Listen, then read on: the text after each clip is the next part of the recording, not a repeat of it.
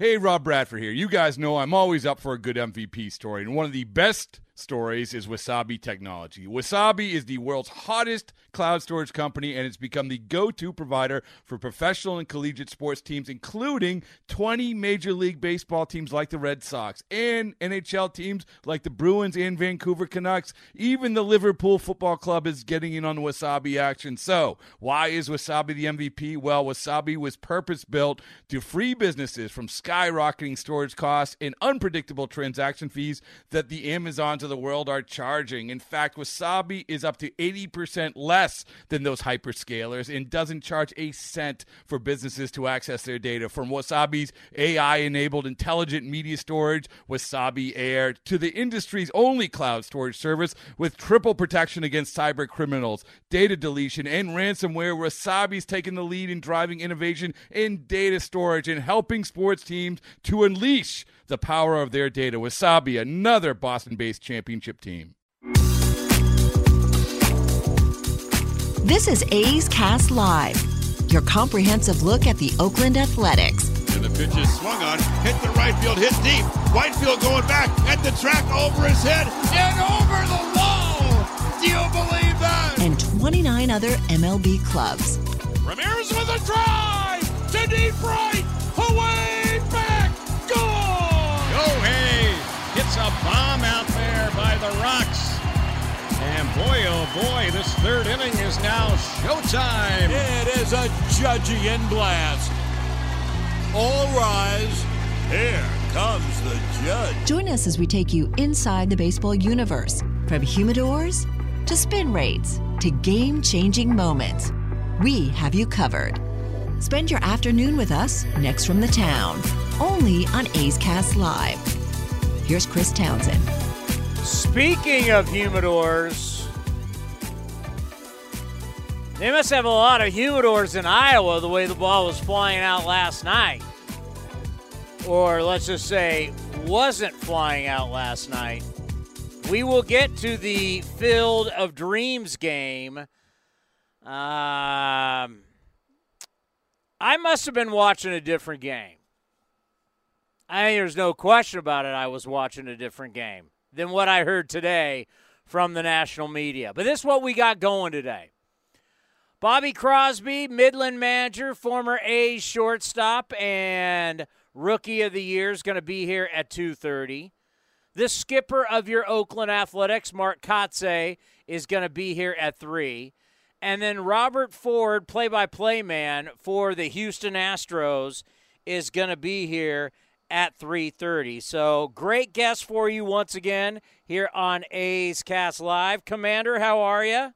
Good. Uh, you were talking about the Field of Dreams game. I watched the first couple innings before I went and watched our minor league team, Stockton, playing San Jose, and yeah, the balls were flying out of the ballpark. It was a good game. By the way, you like my Baseball Hall of Fame coffee mug? Uh, Cooperstown a great town. I mean, I haven't been there in 30 or 30, 20 years, but my my mother got this on one of our trips years ago.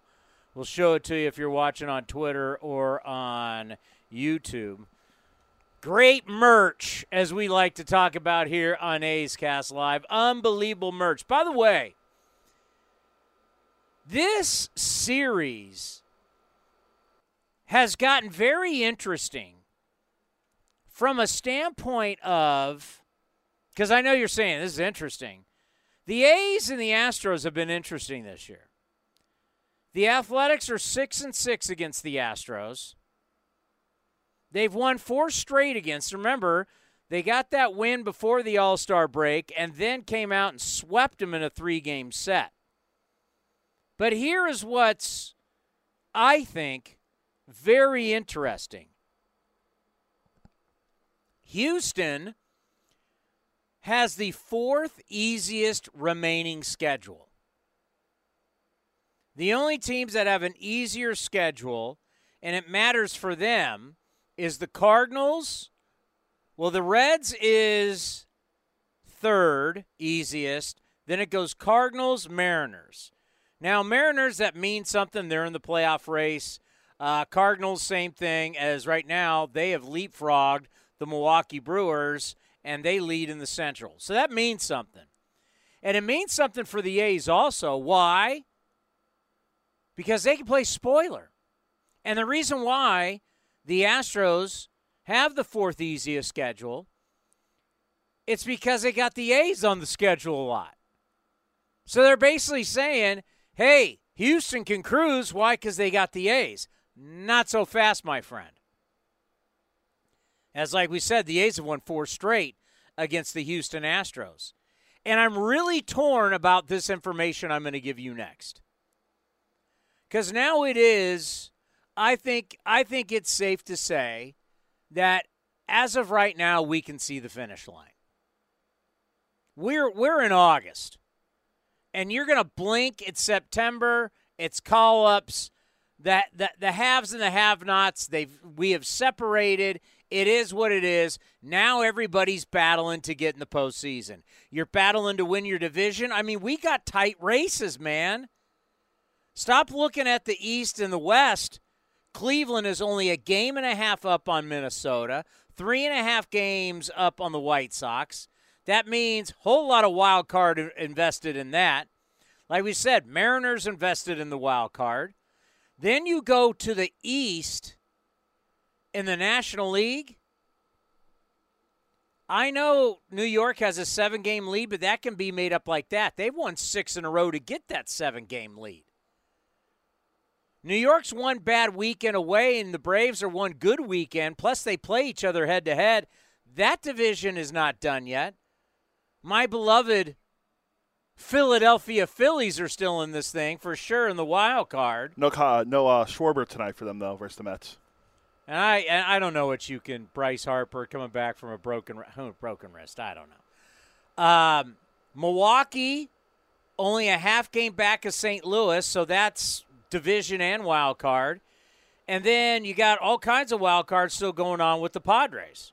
And that division blown out by now. Uh, LA's only won 10 in a row, and they have a 16 game lead over Juan Soto, the greatest athlete in American sports history as someone has he's been sold as the greatest athlete. Move over Bo Jackson.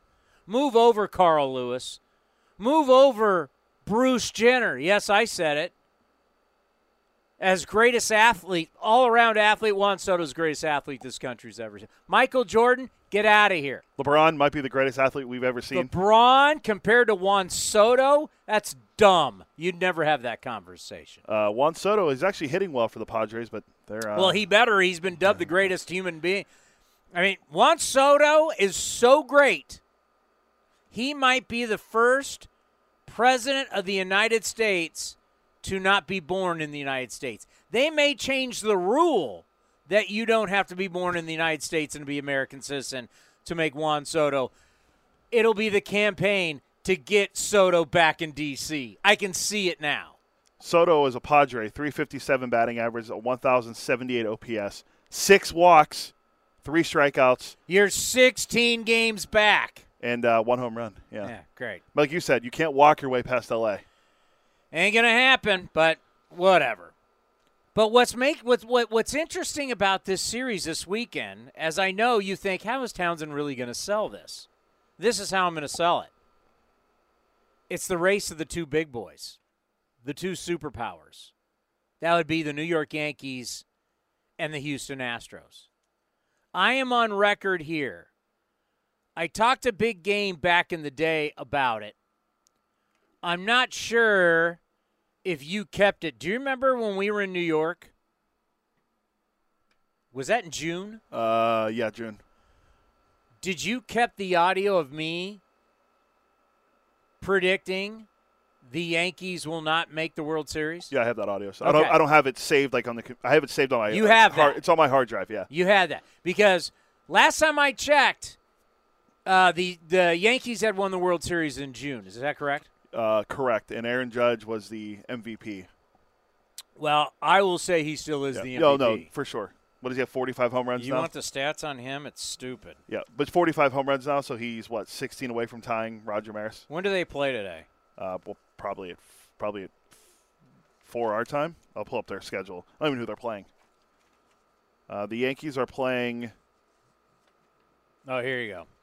Yankees Red Sox. Yankees, Red Sox in Fenway. Yeah, the thing is, I will give Juan Soto this. Juan Soto has bumped the Yankees Red Sox on television constantly. Uh, guess what's on MLB Network tonight? Is it? Yankee, Yankees, Red well, Sox. now is it the Apple TV game? Is No, no. Padres Nats or something like that? Uh, let's see. Because Juan Soto's going back to DC. And MLB MLB Radio on Sirius XM. Yep. It's Apple TV. Yeah, they're pumping that up today. Yeah. Re- By the way, who is who is uh, just to give you folks a little insight? MLB Radio on XM. Love the channel. I listen to it all day. So I'm either that or MLB Network. But soon, NFL Network, my other love. starts you, tonight for the Niners. You'll be back. Niners. Trey Lance era starts tonight. That what? there That's tonight? tonight. Packers five o'clock. Don't care. How many snaps will Aaron Rodgers play? He said, I, what, he had a quote out there s- playing in the preseason is dumb or something like that, so he's not even going to play. How many series will Trey Lance get? Uh, he's playing in, from what I've heard from Kyle Shanahan, he's going to play, he's going to play games one and three, sit out game two. So who knows? Good luck. All right. Aaron Judge. I don't know. You tell me if this is MVP. Aaron Judge has hit a major league best 45 home runs. It's pretty good.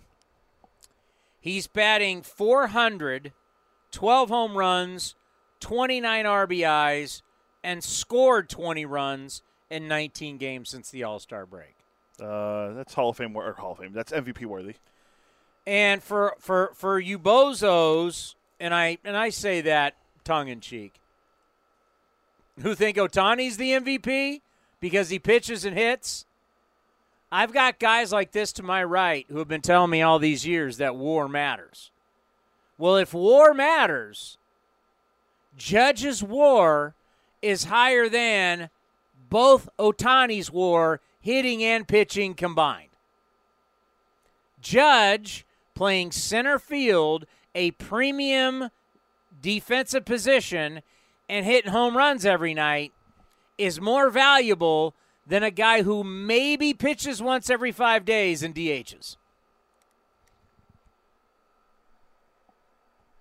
I, I'm not a I'm not the sabermetrics guy. I'm not attending any saber uh, any saber convention time soon. But if you're going to tell me war is hey, that's the one we can all agree on and look at. It says your overall game. Aaron Judge's overall war as a position player is by far higher than a as Ohtani as a we call him a two-way player. I actually think, and I'm not trying to denigrate him, but I, I actually think we should put it as it really is. He's a starting pitcher who doesn't give you a ton of innings, who's not reliable to go every five days, and a DH. Yeah, they're are they still using the six man rotation? No, but that's what they started out yeah. with. Well, that's what the Astros are going to start using with McCullers coming back too. But But that that's what he is. He's not a, you know, people who don't follow this closely want to make him out like he's Verlander on the mound and Judge at the plate. And that's not the case. Yeah, he's good on he's good on the mound, and but he I mean if you take away his batting, He's, he's, he's, he's five, six innings. well most guys are five yeah, six innings five, now. six innings. I mean, I'm not getting, I'm not getting, I'm not, okay, I just, he's, I'm not getting Verlander. no, you're not getting uh, Sandy, our good friend Sandy in Miami, Alcantara. Sandy Alcant, say it with me. Alcantara. There you go. So yeah, you're not getting that kind of production. You're getting you're getting a lot of strikeouts for five, six innings and a DH.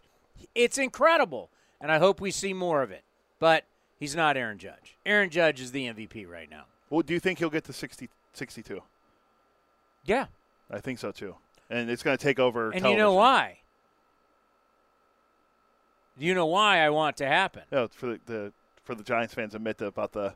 Oh, the whole Bonds things comes. Oh, it's going to be so great. A's fans, bask in the hate with me. A's fans, just come into my world and feel me here. I'm at the bottom of the. I'm the cockroach of the sea. I'm the lobster of baseball. I'm the cockroach of the sea. I'm at the bottom of the ski. I'm the scavenger, just sitting here waiting, because my day is gonna come. Judge hit 62. And then the New York media is going to come and the soft ass San Francisco media won't know how to handle it. And here comes the big bad New York media, and they're going to be like, Bonds is a cheater.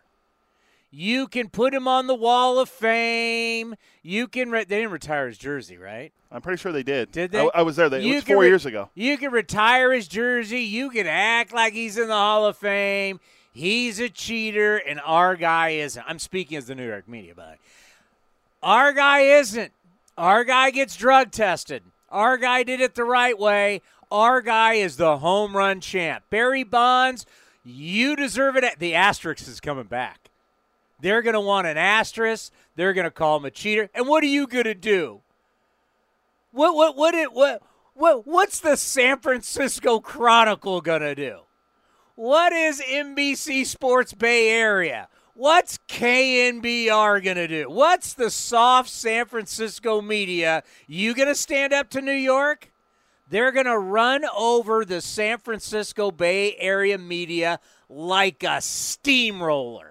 And they're, but he's our guy, but he did it.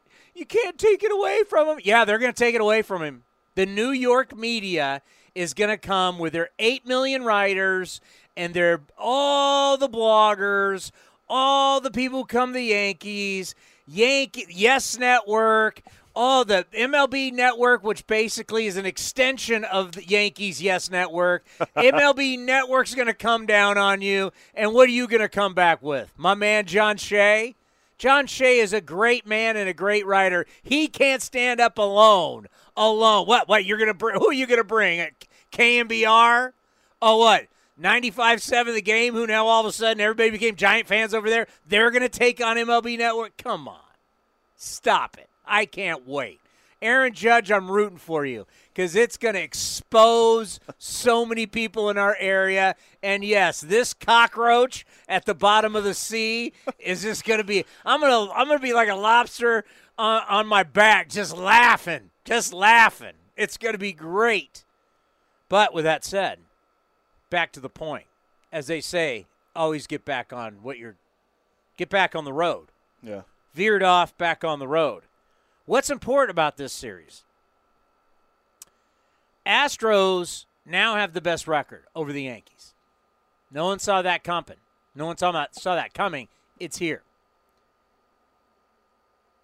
I have to believe or prepare for doom and gloom, which would be Yankees, Astros, ALCS. Hate them both. Probably won't be able to watch that series without vomiting.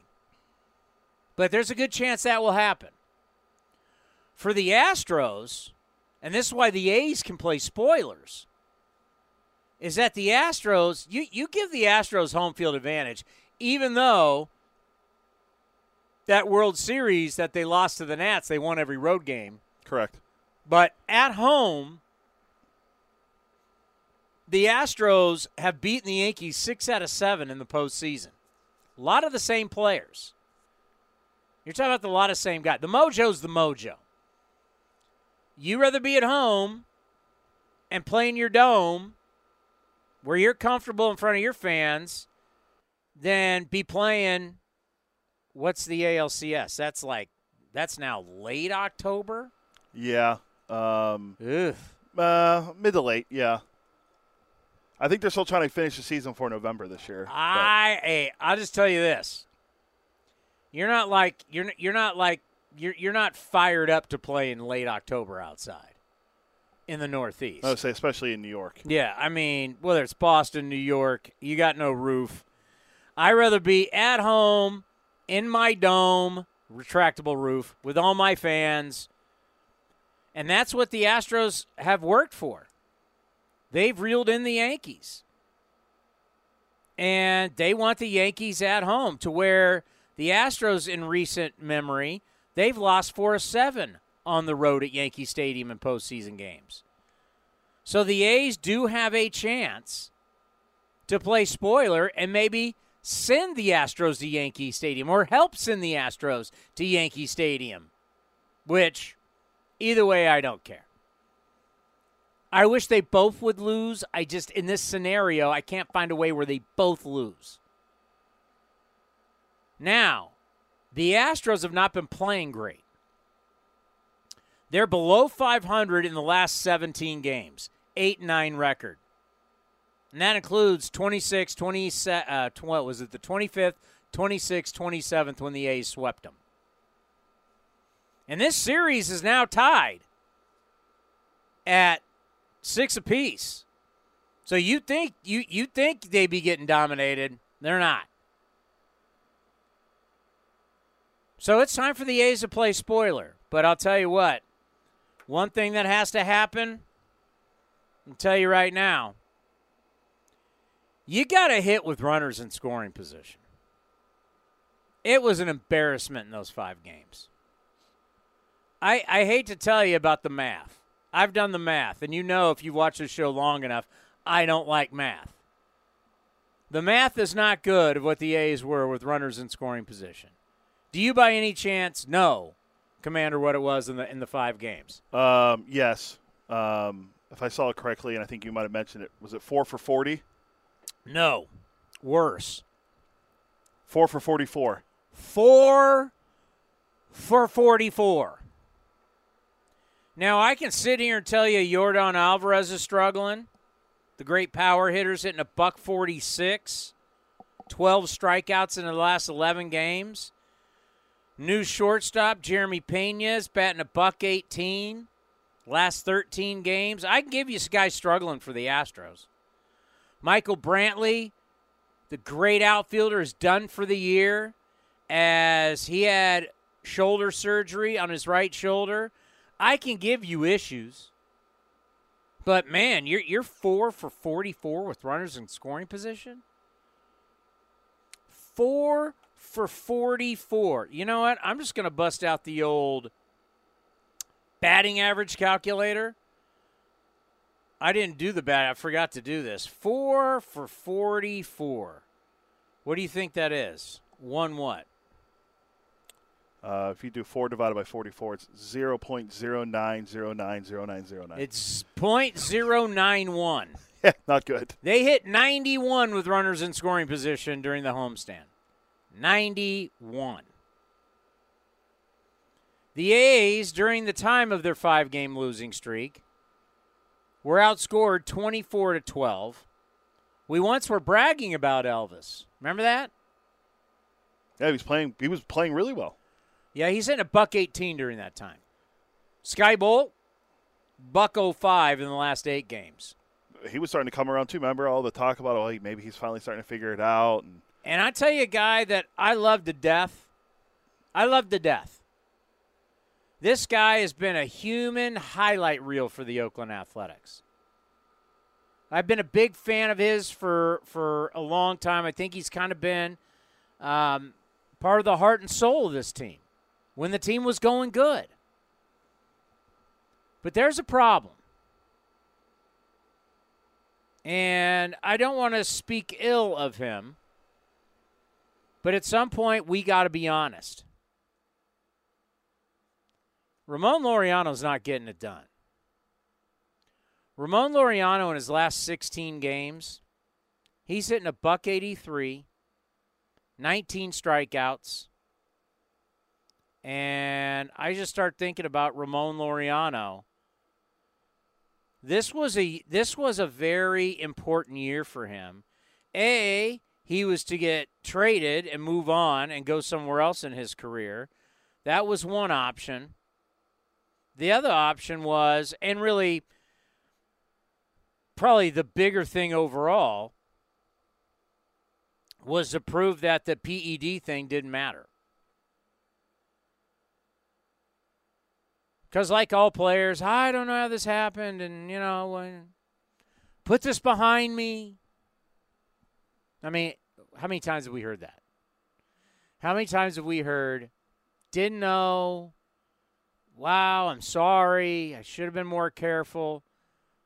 Ramon Laureano was an anabolic steroid. That's not that's not like, oh, I got a tainted pill at GNC. That's no. And all of those I, I I am not I, I we used to be really up on this and talk about it all the time. It, it's been a long time since I've cared. Have we had one player in recent memory?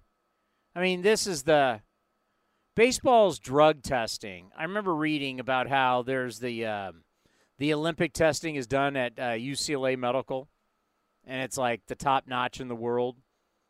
Like baseball's like on par with that. Like to think that you got, I take pills. We all take pills, right?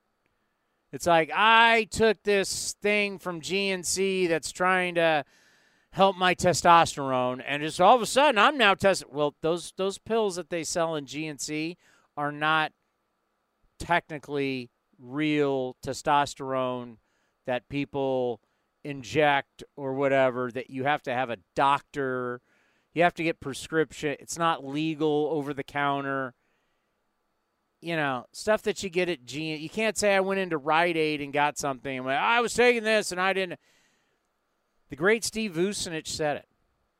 Now that he's retired, I can use his name. The great Steve Vucinich said it. Everything you possibly need is in this clubhouse. Everything. Anything you need legally. Everything that's in that clubhouse tonight for the Astros and the A's. Pick a game Go into the clubhouse. I'm just going to turn the page. Ready? Brewers Cardinals. Anything in the Brewers Cardinals clubhouse that's tonight, that's at their game, is legal and has been approved by Major League Baseball. So you need something, an inflammatory, you need something to pick you up, you, anything that you need. Anything to get you going, to help you out, get rid of inflation, make you feel better, get rid of your headache, get rid of jet lag. Anything you need is in that clubhouse. Legal. That Major League Baseball has approved. So anybody that goes outside of Major League Baseball and buys something and takes it, tests positive, and they take the bottle and they go, "Oh, it, was this," and it, you weren't taking that. The testing's too good. This is world class drug testing. These are drugs that are being taken that are not legal by Major League Baseball standards. And the problem with Ramon Laureano is he's following up his his suspension for PEDs with a 225 average, 12 home runs, 28 RBIs. Let's see what the OPS is. See, look at my Wi-Fi is not too. Look how fast that is, Commander. Uh, OPS of 707. Ramon Laureano is how old is he? 28 years old. Check his birthday. This was the year in a this is his prime. He just turned 28 last month, July 15th. This is his prime. This is his chance to show the world and his chance to make the most possible money he can is right now. To set himself up. And really would be to set himself up to get traded to another team and Ramon Laureano's hitting 225 with a 707 OPS. I mean, I, I, I could make a case it's the most disappointing uh, uh, of all. Because, once again, love him. Absolutely love him. I mean, he has been a big rock for our ball club for a long time and would love to see Ramon Laureano do Ramon Laureano things. Because let's face it, he, he's a baller. When he was going right, what he was doing in the outfield, and hitting bombs and doing everything that he. Ramon Laureano was awesome. But this has been a struggle. So you've got X amount of games left, and the reality is it's time to play spoiler against the Astros, and it's time for guys. Kyle Stephenson, we haven't even mentioned him yet. How big was that? Comes over in the trade for Christian Bethancourt and gets his first hit in his second at bat. He had good at bats too. It's not like he went up there. I know he struck out in the Great first at bats. It was, a, but he went down swinging on a foul tip. And every other bat, even though his last at bat where he grounded out the end of the game, it was still a good at bat. Like you got to be impressed with him. And he's a guy the, who played only a few games in Vegas, but he had more walks and strikeouts, and that's a positive in the right direction for how things have gone this year. No doubt about it. Do we have Bobby? We do. Bobby, how are you? It's Chris Towns, and welcome to A's Cast Live. How are you? Good, Tony. How you doing? We're doing great, and, and you know what it's like to you make your debut. How about I don't know if you got to see Cal Stevens' debut, but he's from Fremont, just south of Oakland. His whole family was there. They had a whole sign that spelled out his name, and in his second at bat, he gets that base hit and then no longer are you chasing that. Just if you remember back what that moment was like for you. Yeah, it was incredible. I actually had to wait a whole offseason to get my first hit. Uh, when I got called up in September, I went 0 for 12. Oh.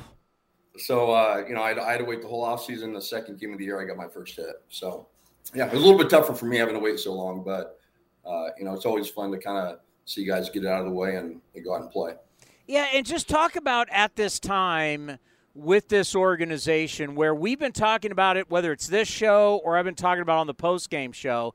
Oakland is the land of opportunity. If you're a young player, you've been drafted by the A's, or you come over in one of these trades, whether it's for Chapman, Olson, Montas, whatever the trade, you know, we just saw it with Cal, we just saw it with JP Sears taking them out. We've seen it with Zach Logue earlier. Just talk about how coming here, whether they're going to play for you or Fran Riordan at AAA, man, you got a chance to make the big leagues. Yeah, I mean, these guys know it. They know they have an opportunity. Um, Jonah Bride started with me here, and and you know he's been up there for you know a couple months now. You know the guys that are in this clubhouse, they know that it's a good spot to be. If they perform, um, next thing you know, they could be up with Fran in AAA, and and they do well there, and they're up. So it's uh, for a young player or a guy who maybe has even been around a little bit. Uh, they know they can get an opportunity in, in, the big leagues, and it's a good spot for them to be and, and showcase what they got. So the players are aware of it. We're aware of it, uh, and you know they have to be happy with the A's right now. And I got to think about your ball club. A lot of people are talking about players down there, and they're the names that we keep looking at, and we know are, are part of the future. Just how is how is everything going in Midland? It's awesome. Uh, we're having a great second half uh, in first place by a couple games. So we're doing well. I mean, we have a, a, a, slew of talent here. I mean, every night I have five guys on the bench that should be starting somewhere. Uh, so that's making my job a little bit difficult, but it's a, a good problem to have. But when you have Gelof and Diaz and, and Soderstrom in the lineup every night, uh, you know, it's, it's pretty fun to watch. And, and you get, you know, talent with Ginn and Criswell and Hogan Harris, uh, Cushing when they're on the mound you know we're in a good place. So we're playing well. Uh, hoping to keep it going and and you know get the get a few more wins and win the division. You know, so we went. What was that? Was that last year or was it two years ago? We saw Gelof, Cody. It was last year. It was last year. We went to a San Jose Giants game because it's just down the street from our house, and and to see Gelof, and you looked at him, you went, "Yep, he looks the part." Big, yeah. big dude, power, uh, agility. I mean, kind of had like, and I uh, this is I know this is not fair, but kind of has that that Mike Schmidt build with the athleticism and the size and the arm. Just talk about you know this third baseman out of Virginia, and, and what do you think? What how do how do you view him as a big leaguer? Uh, I mean, he can play third. He can play second. Uh, his bat, he can hit it to all fields and all field with power. Uh, he's a complete hitter. He's not just a pull guy with power. Um, he went out the other night to right center here in Tulsa. Uh, he, he takes good at bats. He takes what they give him. Uh, uh, but most importantly for me is his mental game. The guy thinks he's a big leaguer now. He prepares himself like a big leaguer. He's a clubhouse leader, and he's one of the younger guys in the clubhouse. But guys kind of gravitate towards him, want to be around him, uh, hang out with him. So he's he's a guy that guys kind of turn to, and at a young age, for him to do that now, it's it's pretty impressive. That's interesting. He prepares like a big leaguer, like he knows how to do it. I mean, yeah. obviously, you're a big leaguer. Were you like that? I mean, how, how do you get to be like that? I don't know. I don't know if it's innate or the upbringing. I'm not sure how he got to that point. From when I first met him, he kind of had that swagger about him. Had a you know had a focus and a vision, and he's here. He knows he's here to play, but at the same time, he has bigger goals. He's not just happy doing well here he wants to go up there and, lead up there. Um, I know as soon as he gets to the big leagues, he's not going to be a guy who kind of just falls in line.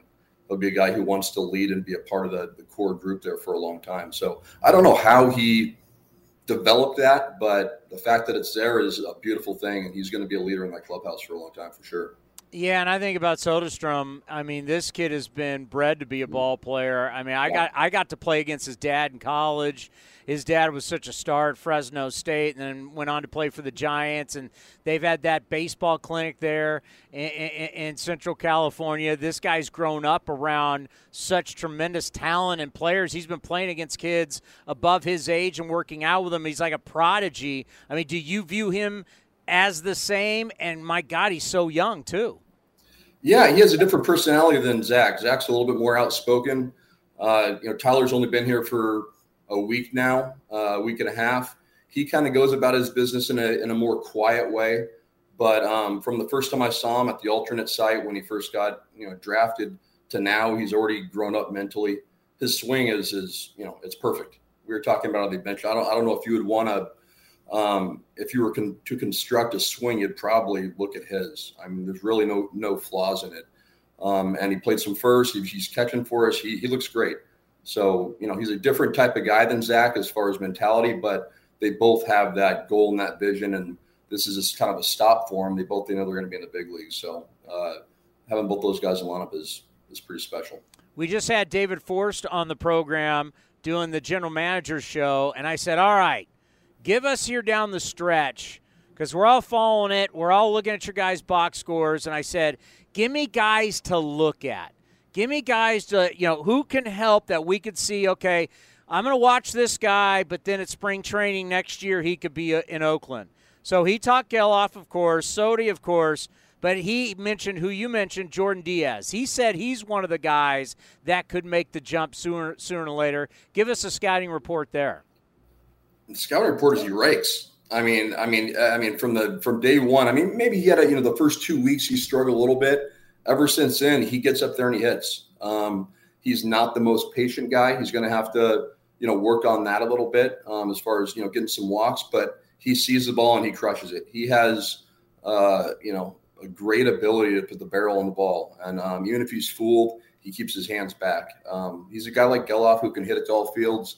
He's not just a pull guy. Uh, he has power to all fields. Um, knows his swing.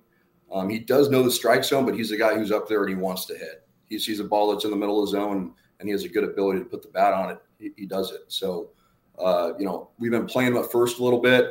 I think that's where he's going to end up. Um, he just still has a little bit of work to do there, but uh, his work ethic has been has been great this year. So, uh, you know, but the bat's going to play. The bat's really good. You know, last time we talked to Criswell was when he was drafted.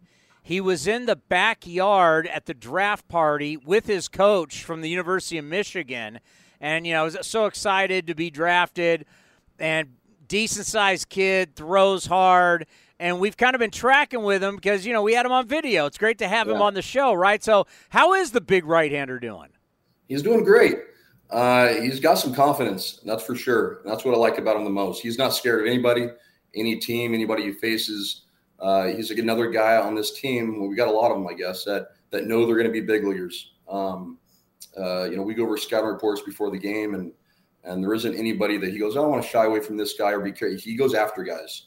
Um, his stuff has been really good, and every time he goes out, you know he's going to compete. So he's another guy that you know A's fans should be looking for. That he's going to keep getting better. You know, I think uh, you know we just put Keith Lieppman in the A's Hall of Fame, and yeah. you know, 52 years of being a guy not about himself, about everybody else, about helping players, coaches, managers, front office people. He's been a mentor. He's been everything to everybody, but it was always about not him. It was about everybody else. And I think about the opportunity you have, which is so unique because I mean, like we look at you and we go, rookie of the year, big league shortstop. I mean, your career, and now you're managing. How much? How just just how grateful are you for this opportunity be, to be able to take everything that you learn and everything that you've done, and now your job is to help these guys reach their dreams. You've you've gotten your dreams. Now you're there to help them reach theirs. Great point. And going back to Lip, Lip is the best. I mean, a lot of the stuff I do now is, is stuff I learned from Lip, um, as far as teaching and, and leading by by example and being a leader. But um, yeah, I, I, feel so fortunate. Uh, like I said, like like you said, I, I, had my time to play. I had my time to shine, and now it's these guys. And uh, you know, to be able to watch them through their career and be able to talk to them and go, "Hey, I dealt with what you're dealing with. Um, I've been in your shoes, and now this is you know this is going to be your path a little bit." And to see them kind of take that advice and, and continue on and get better, for me, it's a hundred times better than playing. I love playing ball, um, but but coaching and and being able to make other guys better, uh, I'm in a I'm in a good place. I'm I'm happy. I'm a happy man. Well, I, and and they always talk about catchers make the best managers. It's catchers this, catchers that. What about shortstops? Shortstops, you, you're right in this too. I mean, as much as the catcher's calling pitches, as a shortstop, you, are aligning the defense. You're seeing every pitch. You, I mean, you're right in that pitcher catcher relationship almost because you're looking right over the pitcher's shoulder. Why do we not have more shortstops as managers? I don't know. I mean, I grew up in a baseball family. My dad played. I was always a student of the game. I always wanted to know where everybody else should be. I knew where I was supposed to be, but I want to know this guy should be here. Okay, what pitch is he throwing here? Why is he throwing? Okay, when are we going to pick off this guy? Is this guy going to steal here? I, have always been a student of the game.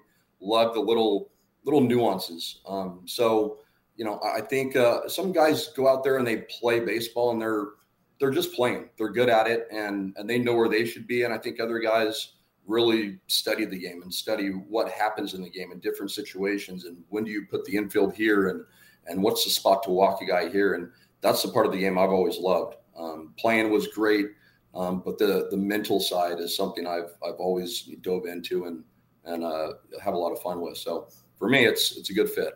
You know, one thing that I, I, am not so sure about this. I want to get the answer from you, but something that is is a skill that can't be easy, but it, it's to get the trust of your players for them to understand what you're trying to do is what's best for them. Even if they don't like it, you're trying to help them get to the big leagues.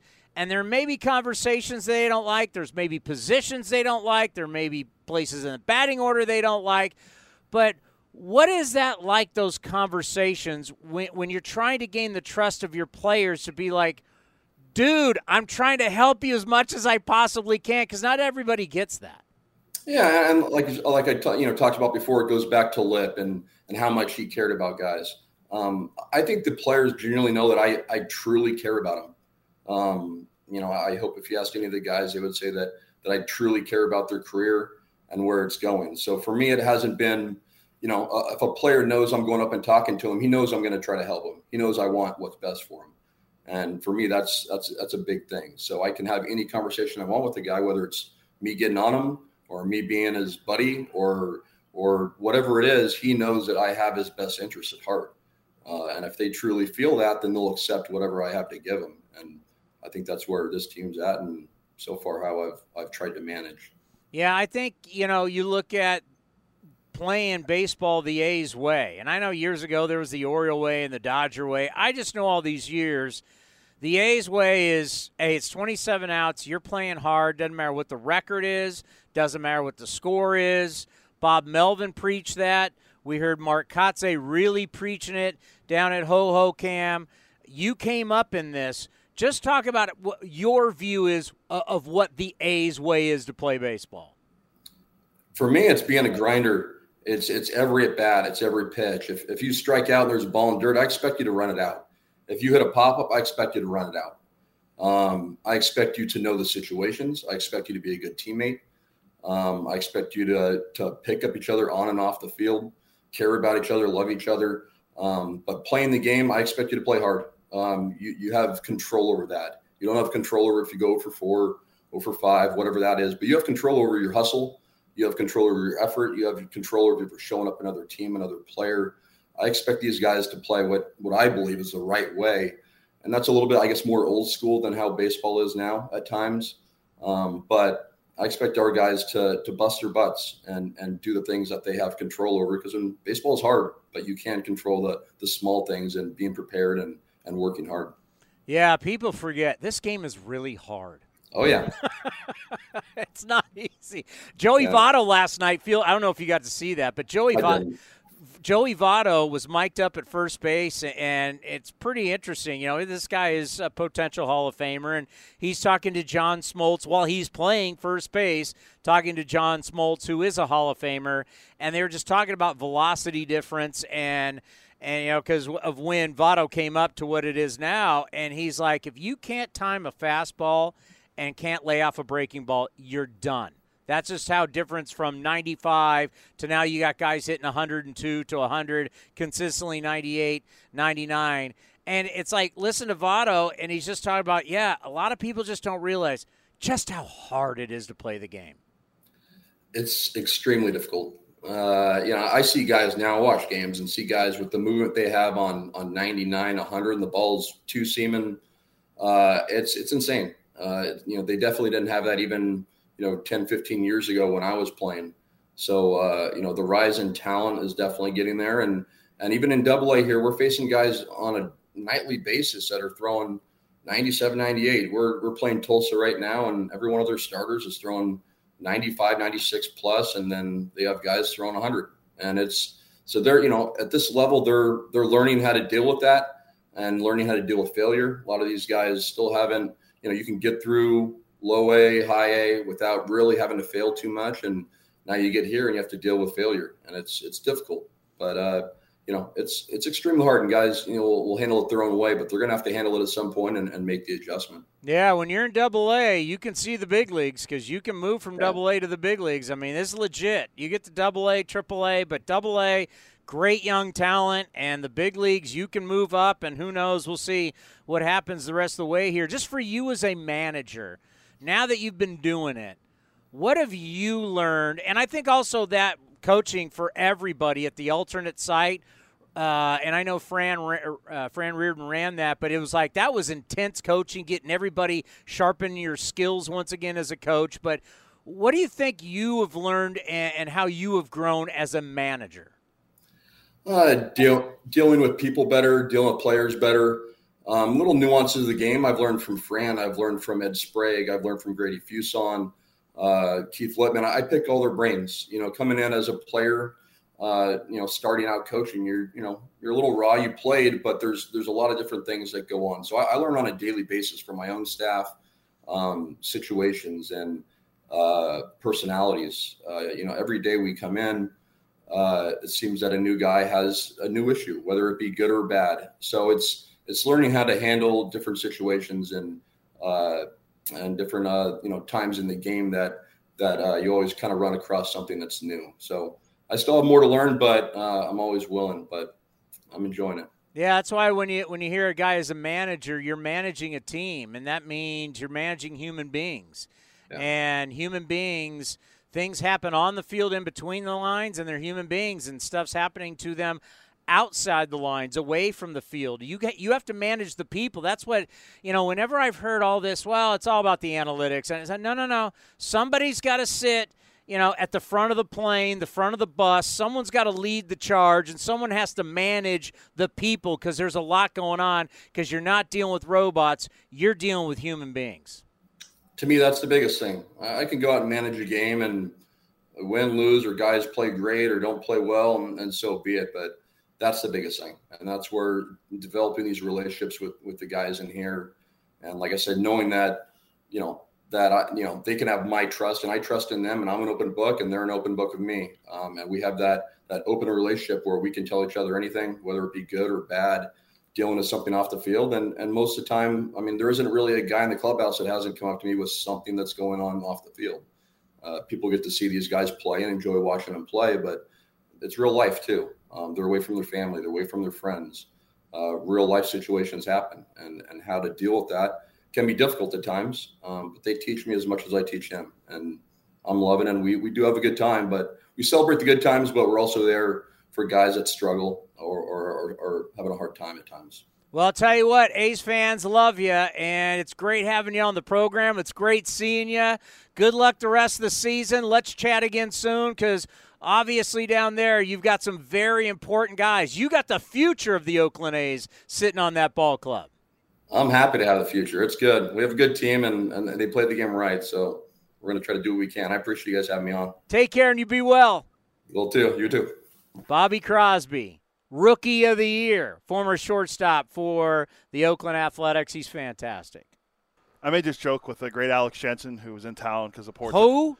staying with me for the next couple days. But I made the I asked him. I said, it's the reverse of Carlos Beltran, who got fired for never managing a game. Is Bobby Crosby the only manager to ever get promoted by never winning or losing a game? He was hired to be Stockton's manager. The COVID year hit, no minor leagues. The next year, promoted to manage Midland. Never thought about that.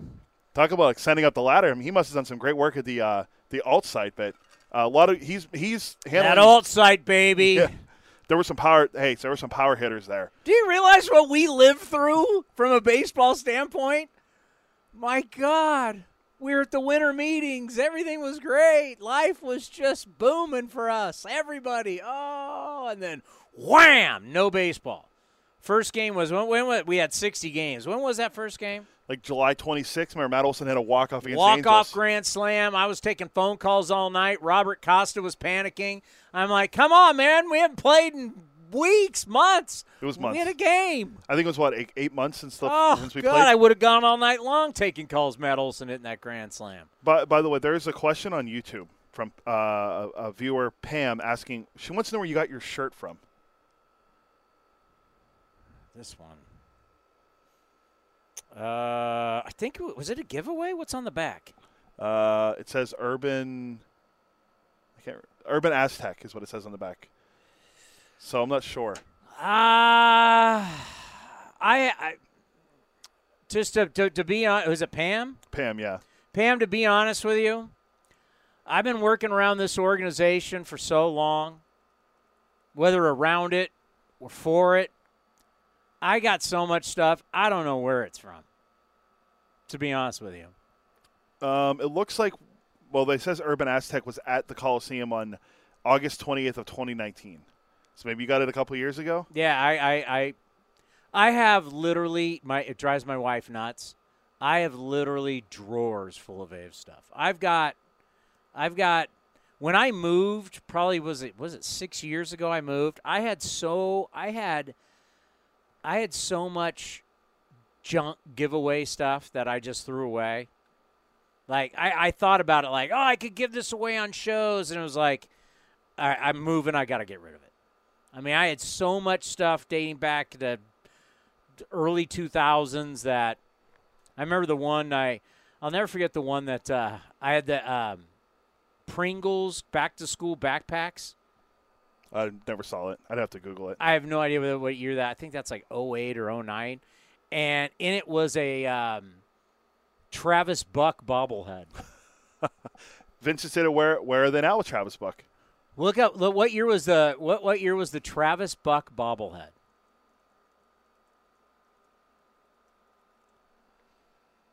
Oh boy, um, Oh, boy. 2008. 2008. So the Pringles backpack had to have been 2008. I remember my kids never wanted them, but I had these backpacks for my kids and all this A's stuff in it. Um, yeah, I don't know where I got this shirt. I just have a lot of these um, shirts that I never. You know, the one great thing about doing the show and doing the stuff on NBC every single day is I get to bust out all these shirts that I casually would just wear around town, wear to the gym, that I never got to really showcase because you got to dress more professionally when you're at the ballpark, right? So it's mostly polo shirts. And I got a ton of A's polos, but I've got remember the emoji shirt? I mean, Yeah. I got I got I mean, I Did you have that on recently? yeah, I, I busted out. I would have never worn it. I would just it would just sit in the drawer.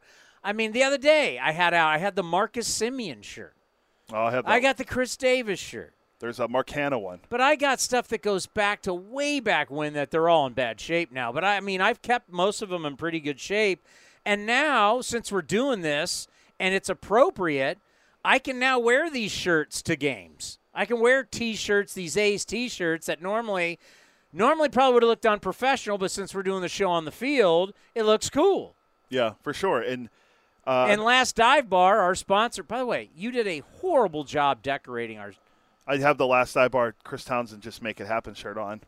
our last dive bar, uh, our sponsor, Last Dive Bar, they put a bunch of shirts together and putting shirts together for us. So t-shirts are great, and now we can wear these to the game, and now people don't look at us like we're like slobs or unprofessional Uh, yeah, I mean, because we're doing a show, and it's on Twitter and YouTube. It It looks like also the uh, Urban Aztec looks like they kind of did something a couple years ago with uh, Oaklandish, and Oaklandish makes nice stuff too. So Maybe it is from, I don't know, but it's cool though, and it's the A's. because on the on the, the shirts, This might have been like a, a Hispanic Heritage Night deal. I, I think that that might have been back in 2019. That's where you got it from. No, because I don't remember getting that shirt, and I was here in 2019. So it might have had to be before that. Yeah, but you don't get everything that I get. If it was a giveaway, we would have gotten it. Or maybe it wasn't. Maybe it was just for certain people, Maybe certain gave you. employees. Yeah. Yeah. I mean, you got your own Townie uh, Players Weekend jersey. Yes, that is That should true. be. We should put that in here somewhere. it's right over there. Uh, you should wear that when they do player. Are we doing Players Weekend this year? I don't know. I don't know what we're doing anymore. I can't wait till we get back to a regular season with regular giveaways and regular everything. CDC came out was it yesterday? We're back. Everybody, everybody's back in business, right? The six feet. We don't have to be six feet from each other. Yeah, they they have a whole. I saw. I think it was someone tweeted it out about all the all the different stuff. You don't have to worry about doing anymore. I, A- Isn't COVID still going? But now we don't have to do it all that anymore. yeah, I don't know. Um, it's I, by the way, I'm I, I'm unless I got it from him, I'm COVID free because I I had the, I told you I had the X-ray right, yeah. and they made me test before I took the X-ray. I'm good. So if I get it again, it's it's from you I don't know. because you've been hanging out. You're going to San Jose Giant games. That's You're- outside. You're, hanging. You're hanging. Yeah, you, you're outside with people like this, breathing on each other. There was like 400 people there. spitting on each other. I was like one of three A's fans. There was me, Rightfield Will, and like one other random person. Rightfield Will was there. Oh, that he's does not. He goes every baseball game. Well, no, he didn't have to work the uh, Stockton game Oh, as well, he does the PA. well, he could have done the PA. Well, he wouldn't have been able to do it yesterday. I tried to get Alex Jensen to let me do a, uh, an inning of Keller with him, but he said that there was uh, no room in the booth. He had someone else in there with him, some guy that worked for the Giants. Oh yeah, I first of all, I would not in, in any way roll in there and I mean, Alex Jensen basically acts like we don't exist anymore. I mean, it, this is fact. Alex Jensen, voice of the ports. Now he gets in like fancy articles and everything, and he just talks about you know how Ken Korach and Vince Cotroneo helped him out. He's gonna be upset if he hears this. Well, it's true. Ken Korach and Vince Cotroneo had zero to do with Alex Jensen getting on with the A's. Zero. Zilch. Were you mentioned in that article? Uh, no, I don't. I don't think I was. Uh, who who gave him his first job? Who gave him his first broadcasting job with the A's? I believe it was you. Uh, who got him paid with the A's? I don't need to say anything. You're pointing. This oh, guy? Actually, you know what? I will, This to, guy? I will have to say we're streaming on on iHeart still, so I do have to say you. This guy? I wasn't in the article, but Ken Korach was. I didn't even think Ken Korach knew his name. Ken was Ken wanted to come to the game. He texted me last night. He was or, or on Wednesday when I was at the ballpark. He's like, "You're going to the game? You're going to the, uh, the Ports game tomorrow?" I'm like, "Yeah." He goes, "I might join you." And I'm like, "Well, Ken Is. Ken not on the trip? See, I, that's what I thought. I thought he was, but maybe he isn't. Alex said maybe. I think he might be. Oh, you know what? You know what? Ken's at home listening to A's Cast Live. That's what Ken's doing. while on the golf course, or maybe he's listening with headphones on. Oh, he would have already played by now. Ken's not out in the heat. He's Ken Korach. He would have teed off early, had lunch. Ken's not out here in the heat. Um, when? How much time do we have? Uh, we still have like an hour. We're, we've we have No, Mark. where are? Oh, oh, we have Mark Kotsay next. When do I get to rip the Field of Dreams game? Uh, after Kotsay, we can do that. By the way, ratings are in. Down forty-seven percent from last year. You mean you weren't excited to see Cubs Reds? had nothing to do with the broadcast. Fox, A plus, Oh, Smoltz and Joe, Joe Davis are great. A plus. Everything was great. Griffey's coming. Griffey's coming out of the corn.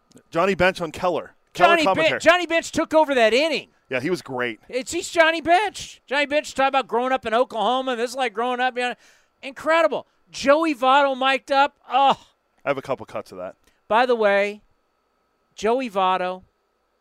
If you never get into the Baseball Hall of Fame, I know this means nothing to you, and you'll never see this, but I'm just going to say it right now. You'll always be in my Hall of Fame. I love Joey Votto. Oh, finally coming around on Votto. No, I'm not coming around the walks. Joey Votto's a Hall of Fame guy.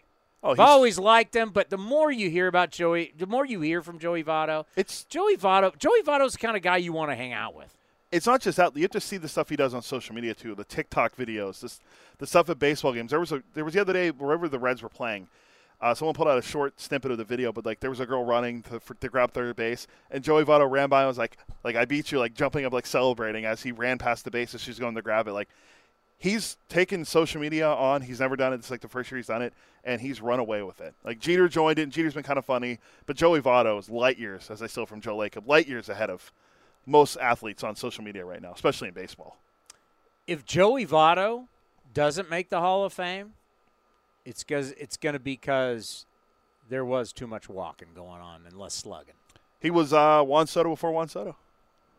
But you know what I'm saying? Well, last year, remember All you said he wanted hit home runs. Uh, yeah, and he started hitting home Yeah, runs. he hit 36. all those walks that were great, but you know when it adds up, and you're looking at because they put his numbers up last night, he's still just over a thousand RBIs Yeah, for a first baseman he's in that ballpark. he's four. In that ballpark, yeah, the Great American Bandbox, he should have been hitting 40 every year, I think- driving in 120 every year, I think he's 47 career home runs away from tying Johnny Bench for the all-time Reds record.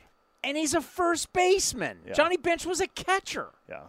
Uh, again, Johnny Bench, tremendous that inning with what he called John. He goes, John Smoltz. I already know you're in the Hall of Fame, but you'll be going back in 20 years as a Hall of Fame broadcaster. I mean, yet- Smoltz is really good as an analyst. And he had the suspenders. Yeah. Oh, oh, by the way, MLB Network, John Smoltz is not on MLB Network anymore because he didn't take a vaccination shot. How is that playing, by the way? How's that playing? Now you're you're looking at two guys, both had three shots. Right? Correct. Yes. We both on Pfizer, two, and a booster Same. right? Now, with all these guidelines dropping and all this stuff, and people still get COVID even though they're vaccinated, when we were told you couldn't get COVID when you're vaccinated, remember that? That was a long time ago. They said you get vaccinated, you can't get COVID. Uh, that didn't age well. So now the people that didn't get vaccinated, are we done hating them? And John Smoltz is not on MLB Network because of that. How about that? Uh, uh, Al Leiter isn't really either, right? I don't know. I, I don't mean, know. I think Al. If Al is on there, he does it all from home. Did you have to show vaccination to get into the ballpark yesterday? Uh, no, I don't think they've ever done it in San Jose. The uh, Oracle Park has it in San Francisco. The, I mean, when the whole vac- when vaccines first started, you had to show it. They have, that kind of got dropped like la- earlier la- last year or this year. Smoltz was the best guy on MLB Network. Oh, there was no one better. He was no That's why he's doing games on HR. Fox. We love you, love you. Disco Dan, uh, I asked for him. I sent an email. Dan, p- please sex money in a different way. DJ Dan. DJ Dan in a different way. They're all great, but Smoltz was. Smoltz is a broadcaster. Not only was one of the great pitchers of all time, as a broadcaster, unbelievable. Fact that he's not there because he's not vaccinated, unbelievable. And we're still doing the non the vax thing with at our border. We don't allow Canadians in, and Canadians don't allow us in. I, it's hard to believe. I saw it's continuing for the uh, NHL or NBA. One But. I have a way to fix the Field of Dreams and all these nationally televised games. So once again, broadcast up. Broadcast, you were fabulous. Fox did. I thought the broadcast was phenomenal. And Smoltz talked about his father passing away, who his father passed away yesterday, and he still did the game. oh, is that passed away yesterday? Yeah, they Oh, did, wow. They did. I think it was in the eighth inning. The whole thing, the production, awesome. The game, that's the problem. It's not the. It's not Fox, not the broadcasters. And thank you know what? Thank God Joe Buck's gone. It's not the broadcast. Wow, I didn't realize you hated Joe It's Buck. not the presentation. Nope, that was all. Fa- everybody's dressed. Tom Verducci. Everybody's dressed up in old school. Awesome. The the the the scenery. Awesome. No strike zone on the television broadcast, by the way, or the the, K, the strike the K zone or whatever we want to call it. but the whole just uh, just the cornfields and the sunset, just like it was last year, awesome. Problem is the actual game. We'll get into that. But coming up next, it's a Friday. That means it's time for the Mark Kotsay show right here on A's. We're going to break though. Yeah. Yes, break. We are gonna pay some bills, and then the Mark Kotsay show right here on A's Castle. This episode is brought to you by Progressive Insurance. Whether you love true crime or comedy, celebrity interviews or news, you call the shots on what's in your podcast queue. And guess what? Now you can call them on your auto insurance too with the Name Your Price tool from Progressive. It works just the way it sounds. You tell Progressive how much you want to pay for car insurance, and they'll show you coverage options that fit your budget. Get your quote today at progressive.com to join the over 28 million drivers who trust Progressive. Progressive Casualty Insurance Company and Affiliates. Price and coverage match limited by state law. The Coliseum has gone by many names, but none better than the Last Dive Bar. Hi, everyone. Ken Korach here, and my friends at Last Dive Bar are helping us celebrate our longtime home. Last Dive Bar has the most unique merchandise for all Oakland baseball fans t-shirts, sweatshirts, the Ray Fosse line, and my personal favorite, the lights have taken full effect. Visit their website at lastdivebar.com or follow them on social media at Last Dive Bar. All proceeds are invested back into the A's Community Fund and their affiliated charities. Go to lastdivebar.com. That's lastdivebar.com. A's Cast Live continues from the town. Here's Chris Townsend.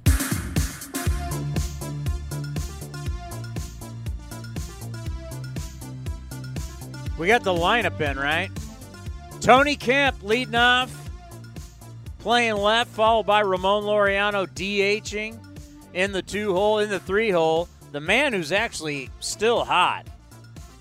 He's going to have to have another baby soon. Seth Brown hitting 367 with seven dingers, 10 RBIs in the last 15 games. Is that any good? Uh, yeah. I mean, he's him and Sean Murphy. I mean, Sean Murphy since what is it June? June seventh. Yeah, June seventh. I've been go. I would go back and look at from July first on. He's been unbelievable. Seth Brown has been great. You know what Seth Brown's? I just did the math real quick. My San Jose State math, and yes, I did go to the calculator to make sure I got it right. Uh, Seth Brown in the last 15 games, I told you 367. I told you seven home runs. I told you 10 RBIs. That's a OPS of 1,283. That's that's pretty good. It's You like that? That's MVP caliber. You like that? It's over how many games? Last 15. Well, if you put that number, those numbers up for one, a full 162, Seth Brown's an MVP. Um, how many games we had since the All Star break? Because he do, he wasn't with us. They had the baby right after the All Star break. Is that correct? Yes. Uh, let me. My s- baby knowledge, I'll have to look. I have to pull up this. because he joined. Remember, had the baby, and then I mean, a baseball player's life. He has a you know he has those few days, and then he was back out on the road. Where where were- where were the A's on the road? I, when right when he had the baby.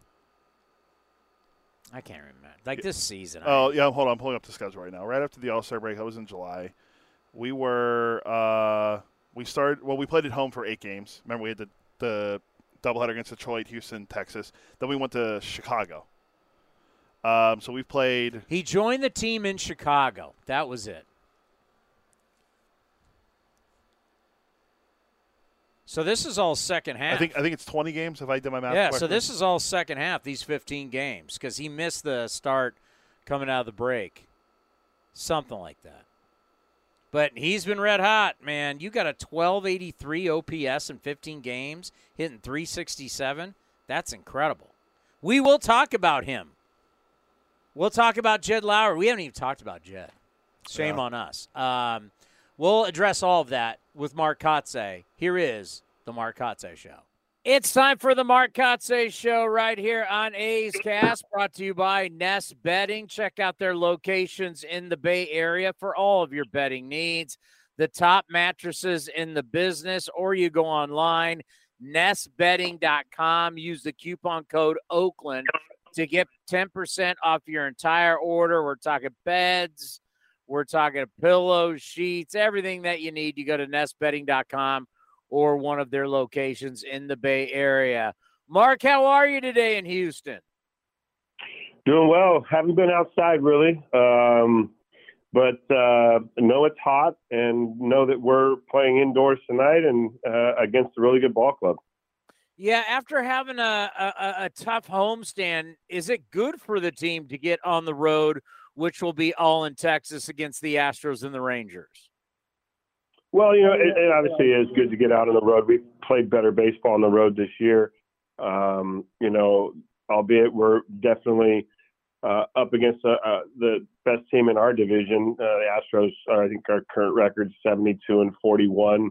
Um, they're, they're on pace to, to win this division, and uh, and yet, you know, we had them at home a few weeks ago, and we're able to to sweep them. So, um, you know, hopefully, you know, we come out tonight, uh, get a good pitching performance, and and play good baseball. Is there something about embracing the role as the spoiler? Yeah, I think there's something about embracing the role that we know where we're at, and um, you know, in order to uh, get where we want to be, whether that's by the end of the season or whether that's building for our future, that we have to beat good teams. And so, playing this team, uh, you know, gives us that opportunity to to align ourselves and see where we stand. Well, we've started to see young guys start to come up. And I think about Cal Stevenson, the kid from Fremont, getting his first look. He came over in the Christian Bethancourt deal. And of course, JP Sears, who came over in the Frankie Montas, Lou Trivino deal. Uh, what was that like having new guys around and kind of seeing what potentially the future could look like? Yeah, well, you know, obviously we didn't get a lot of time to say hello to them. Um, they they jumped in the clubhouse.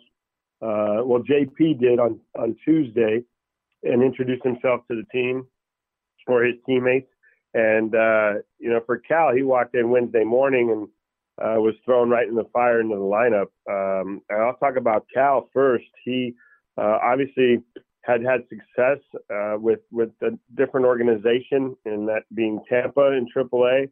Came to us, we put him in AAA, and he continued that success. So he's earned this opportunity to come up here and get this chance to play in the outfield, get this chance to take some at bats and show what he can do. And uh, honestly, on Wednesday, I was really impressed with his ABs. Uh, even the the final at bat of the game, where the game's on the line, he got behind 0-2 and took some really tough pitches to get back to 3 2 and barreled the baseball. So his at bats looked really good. Um, on the other side of it, you look at a young starter in JP Sears that came out uh, with us, a new ball club for him, and um, really just was aggressive in the strike zone and and challenged hitters, got some weak contact outs, and I think for the first time in, in my baseball career, I saw four consecutive pop ups to first base. So um, overall, really impressed with the two new guys.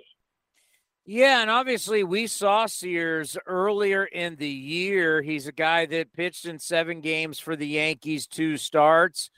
Probably could say for a lot of organizations he'd be in their rotation. Tough right now to br- to break the Yankees roster, so a lot of time in AAA. But there was something about him that didn't look like a deer in headlights. I mean, he was coming right after guys retired 15 straight in a row. Do you see, and I know it's early, you've seen it for one start, but do you see this playing out there where there's a good chance he could be in your rotation the rest of the way?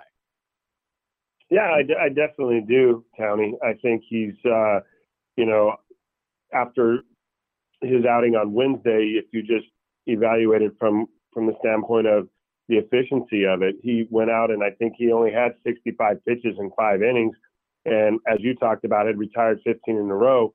Uh, he was on a pitch count, um, so you know that sixth inning he goes out and gives up a couple hits, um, and his day was done. But overall, the, the the the book of work on Wednesday was was very impressive, and and we'll see.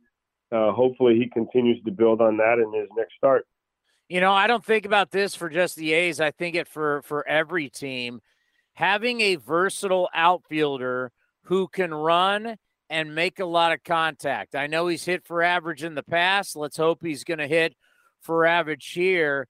Uh, just when you talk about Cal Stevenson and how you're going to use him, and then just talk about also how big it is to get that first hit out of the way in your second AB and you're not chasing it. Yeah, you know, he was, uh, as I, again, as I said, he, he looked calm, uh, didn't look nervous or deer in the headlights either. Um, I know he's a big day for him and, and for his family. Uh, he had a great cheering section down the left field line uh, with signs included, which was awesome. And, uh, you know, see him um, get that hit and, and feel confident and and just take good quality at bats. Um, there's definitely, uh, you know, uh, an opportunity for him that lies here to, to earn playing time and, and earn that role. Yeah, no, it, it was exciting to see, and that was pretty cool. I mean, you talk about all the family, all the friends, people that have been there uh, for you for so many years, and, and they spelled his name out because let's face it, guys like yourself, normally when you get this opportunity, I mean, I'd probably say 99 point whatever percent of guys who make their debut uh, never do it at home in front of family and friends. No, you're absolutely right. I made my debut in uh, 1997 in Florida, where my parents barely made the game because they had to fly from California, and uh, it was just my mom and dad in the stands. Um, so it was great to get him that opportunity uh, for a local kid growing up uh, in the Bay Area, uh, as close as he did to, to, Oakland, and to have him out there for his major league debut and to have the section and, and the fans and the family cheering him on was great. You know, there was a struggle during the homestand hitting with runners in scoring position. How do you try and get the club to snap out of that?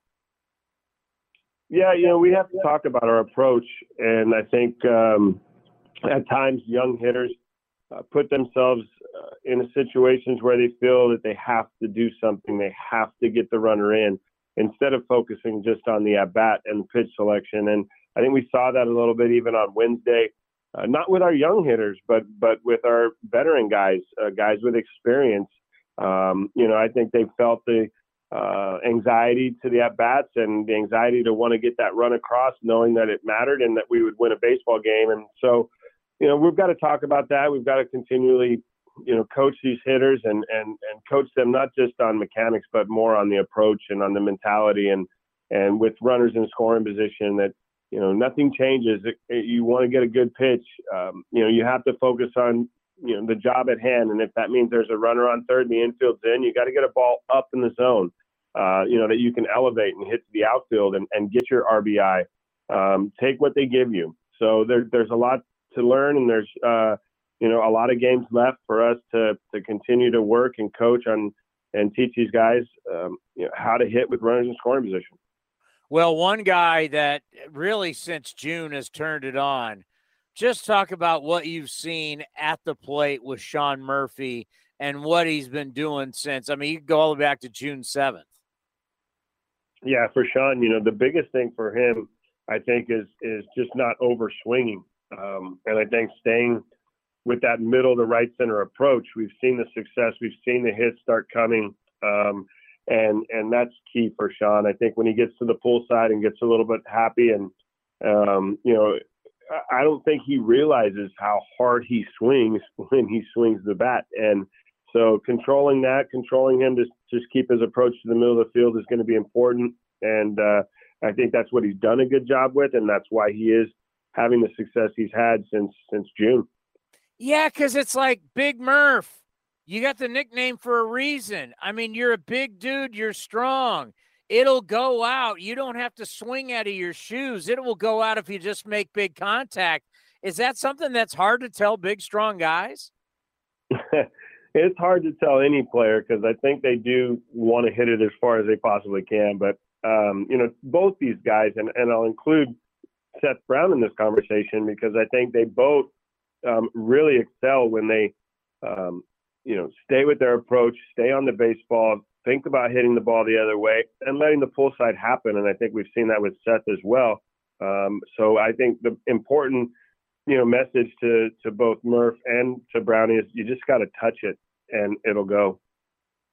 Yeah, no doubt about it. And and you know, the way Seth Brown has played ever ever since uh, having his child has has been unbelievable. I mean, it's uh, it's been a lot of fun to watch. So even though you know you do have to celebrate, wouldn't you say, the good times and the good things during a rough season? And Murph and Brownie have definitely been huge bright spots for your ball club.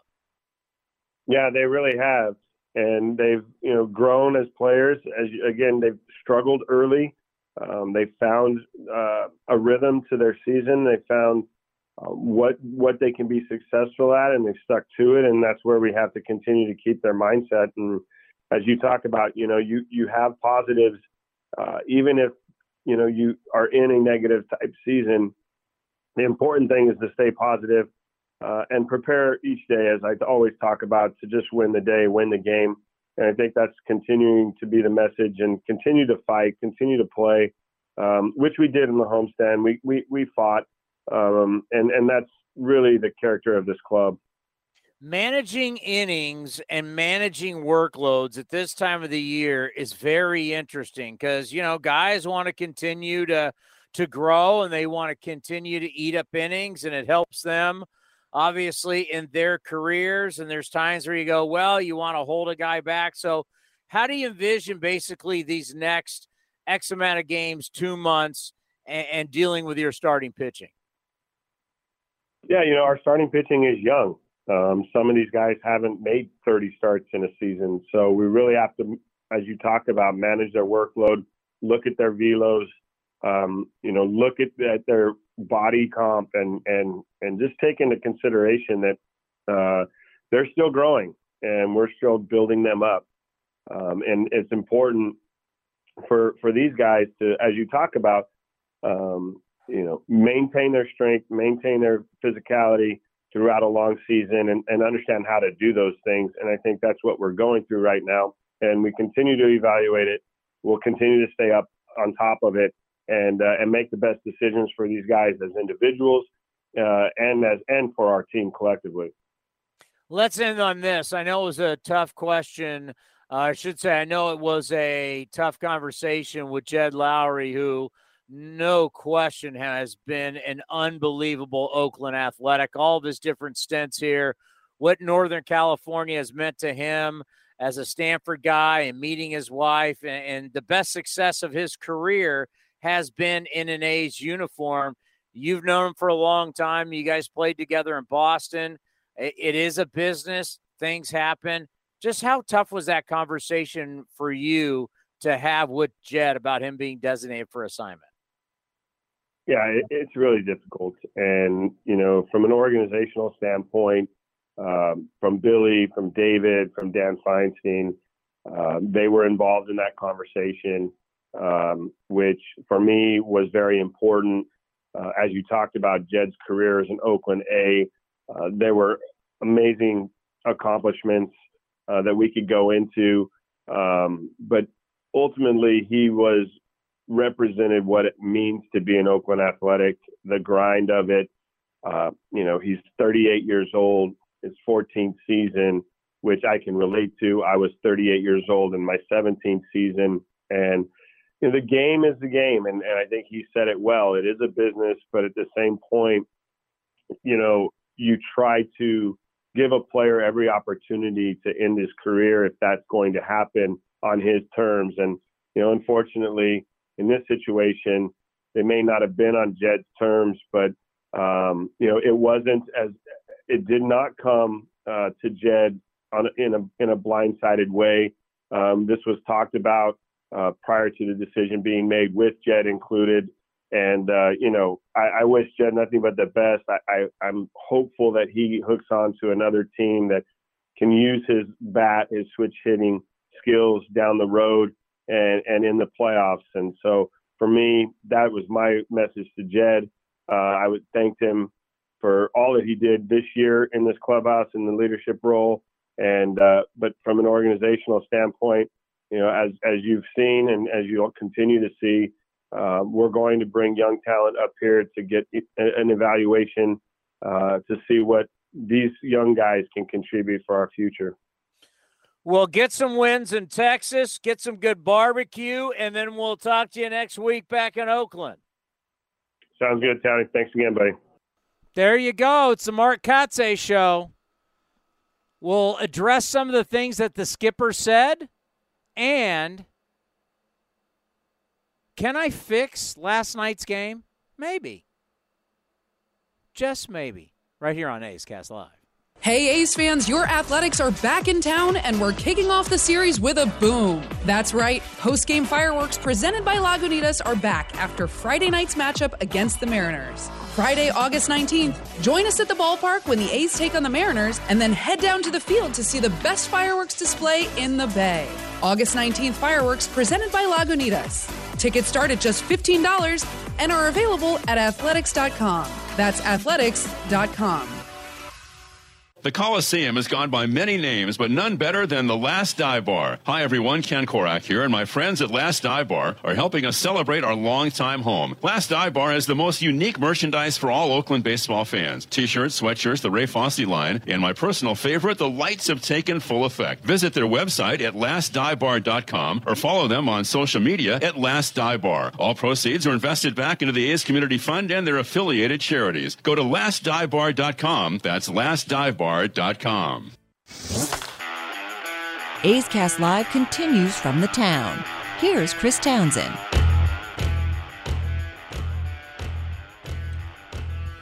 I think, you know what? Forget I think. I know. We should make every general manager in baseball have to get in a room. They can't talk to each other. They have like partitions in between each other. And each one has to sit there and watch last night's game front to back in silence. And they have to watch every single pitch for three hours and 21 minutes. And they can get up to go to the bathroom, still can't talk to each other. They've got to sit there and actually watch it for three hours and 21 minutes. And then we get to grill them individually. You like that product? You like what you saw last night? You like seeing 206, 182, 207, 184, 230, 217. We had a guy hit last night in this game hitting a buck 35. This is what you put on national television. Once again, Fox was phenomenal. The broadcast was second to none. The game was trash. These teams are trash. This as a entertainment product is trash. What you put. That's what you put on the national stage? Was that trash? That's how you want to promote your game? 3 hours and 21 minutes of boring trash baseball? There can't be anybody who watched that last night went, "Yeah, that was a good game."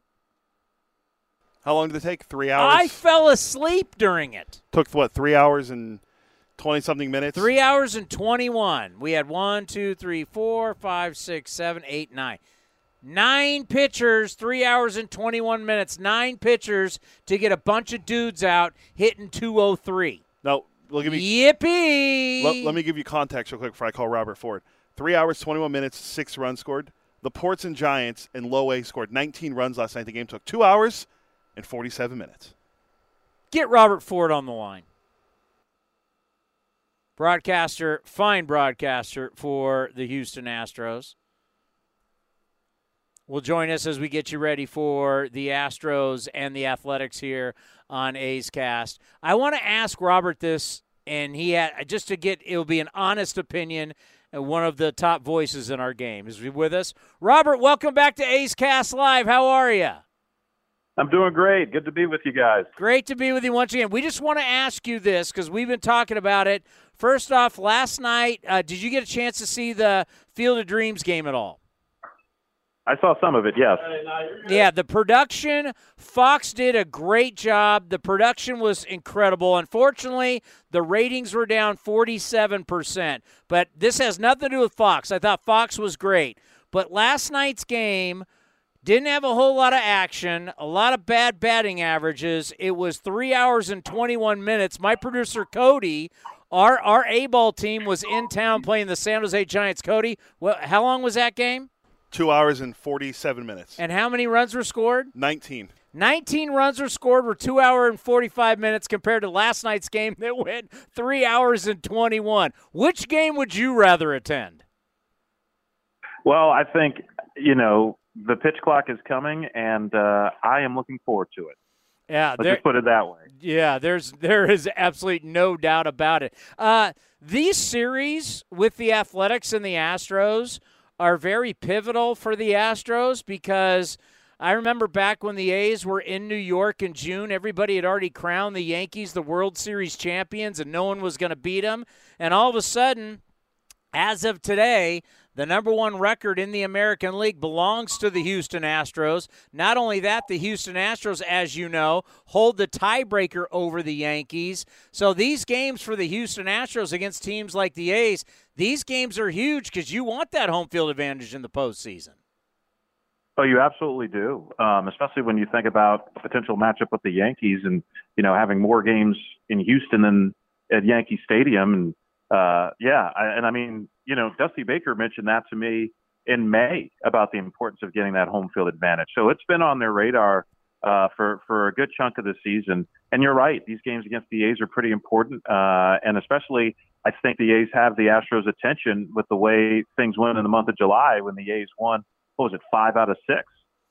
Yeah, it's hard to know what you're going to get out of the A's. I mean, the A's sweep the Astros. Next thing you know, we come back home uh, for another homestand. We just went 0 5 on a homestand where we we were four for 44 with runners in scoring position. So I, I, you know, who knows what you're getting with the Oakland Athletics in this series. But we do see the Astros last 17 games, 8 9 record. Nothing to panic about. But the Astros haven't been playing their best baseball. What's been going on? Well, I think you know the offense has been a bit inconsistent at times. I think you know the pitching you know has been really good all year. I think the back end of the rotation hasn't been quite as good over the last couple of weeks as it had been. Uh, and I, you know, I don't think it's anything to be too alarmed about. Uh, as from an Astros perspective, I think it's just you know it's 162 games. It's hard to be at your peak for 162, but I think we're seeing signs that things are, are getting a little better, that there's a little more stability in the lineup. Uh, and also, too, I think, you know, it's certainly unfortunate news that uh, Michael Brantley is going to be out for the rest of the year after having shoulder surgery. But I think what that does do is now the Astros know, okay, we know Brantley isn't going to be back instead of just kind of playing the waiting game. So now you can kind of just move forward with, okay, this is the team. Trade line, trade deadline is passed.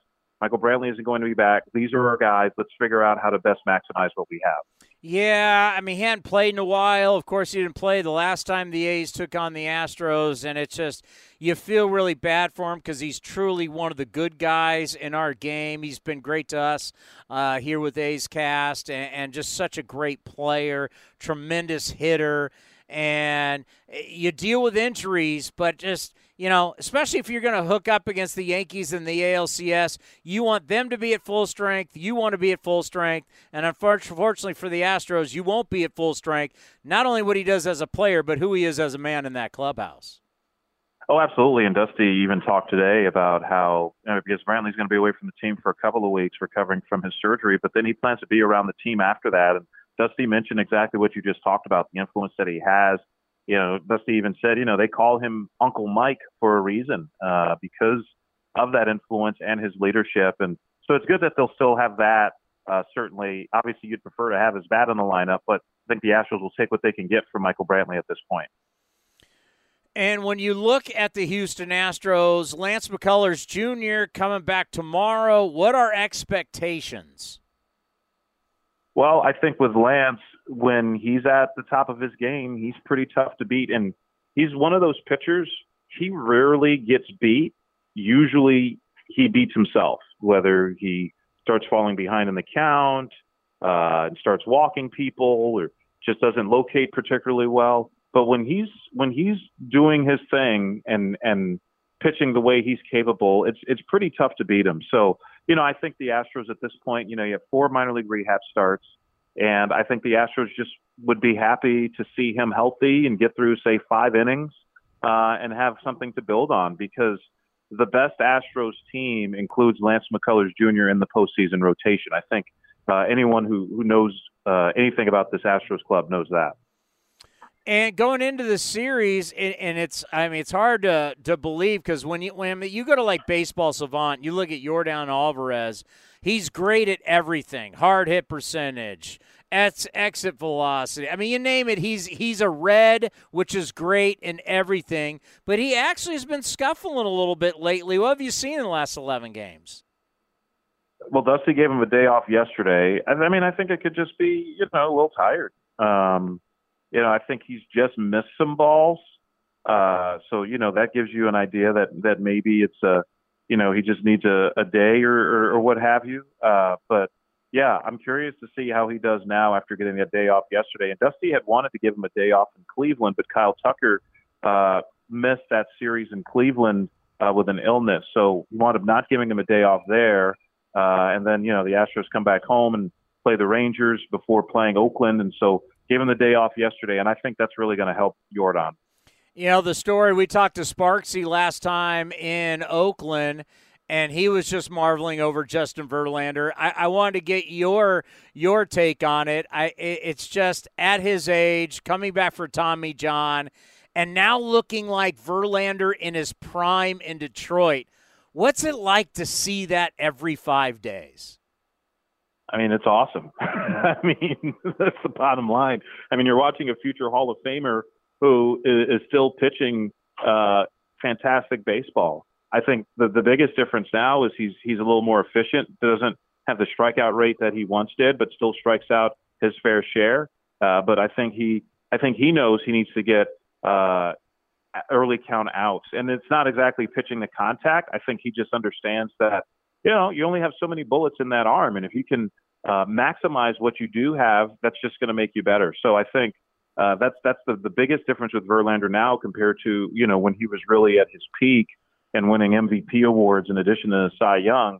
Uh, but yeah, I mean, it's there's no reason for anybody to have expected Verlander to pitch the way he has this year. Yeah, you expect him to be pretty good because he's Verlander, but you know the the one of the top pitchers in the American League and a Cy Young contender leading the league in ERA and all these things. Uh, I don't think anybody had any reason to expect Verlander to be quite as good as he's been this year, uh, and it, it's been fantastic to watch.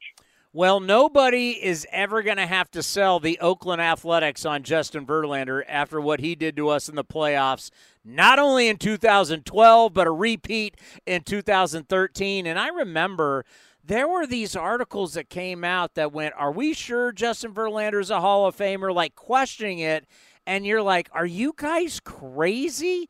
I mean, he will be the one guy. If there is anybody, Robert, in our lifetime that's going to reach 300, if there's anybody even has a chance at 300 wins, it's going to be Justin Verlander. And what you're seeing now, I think you'd have to say, at 39, he's now he's not even close to being done yet. There's more life from years to come. Yeah, and uh, you know, one of the cool things about Verlander and following him every fifth day is looking at the people he's passing as he moves up the the all-time wins list and the all-time strikeouts list. I mean, it's you know to me that's a lot of fun, especially being a fan of baseball history. Like I think the next guy he's poised to pass for for strikeouts is Pedro Martinez. Like it's just cool to see stuff like that. Uh, you know, he's the next guy on the wins list for him is Juan Marichal. You know, wow. I mean, it's, it's it's really it's really neat uh, just to you know if you're in the baseball history. Uh, to just see these names that that he is coming close to and surpassing uh, at this point in his career. And yeah, I think uh, he has the. I agree with you. He he certainly has a great chance at getting 300. And yeah, we may not. You know, if and when Verlander gets 300, maybe the last time we see a pitcher get 300 wins for for quite some time. Let's end on this. What did it mean for the bullpen to finally get a left-hander actually in the bullpen and to acquire Will Smith, especially once you get into the postseason? You know, I've always been of the belief that no matter how good your bullpen is, you're always better off acquiring one more quality reliever uh, at the deadline if you're a contending team because you know you just have another guy to kind of just spread the wealth. So that way you don't you know you're less likely to overwork your your your leverage guys. And I think that's the biggest thing Will Smith brings. I think it does help that he's left-handed. Uh, you know the Astros do have I mean, Hector Neris is a reverse splits guy. So is Ryan Stanek.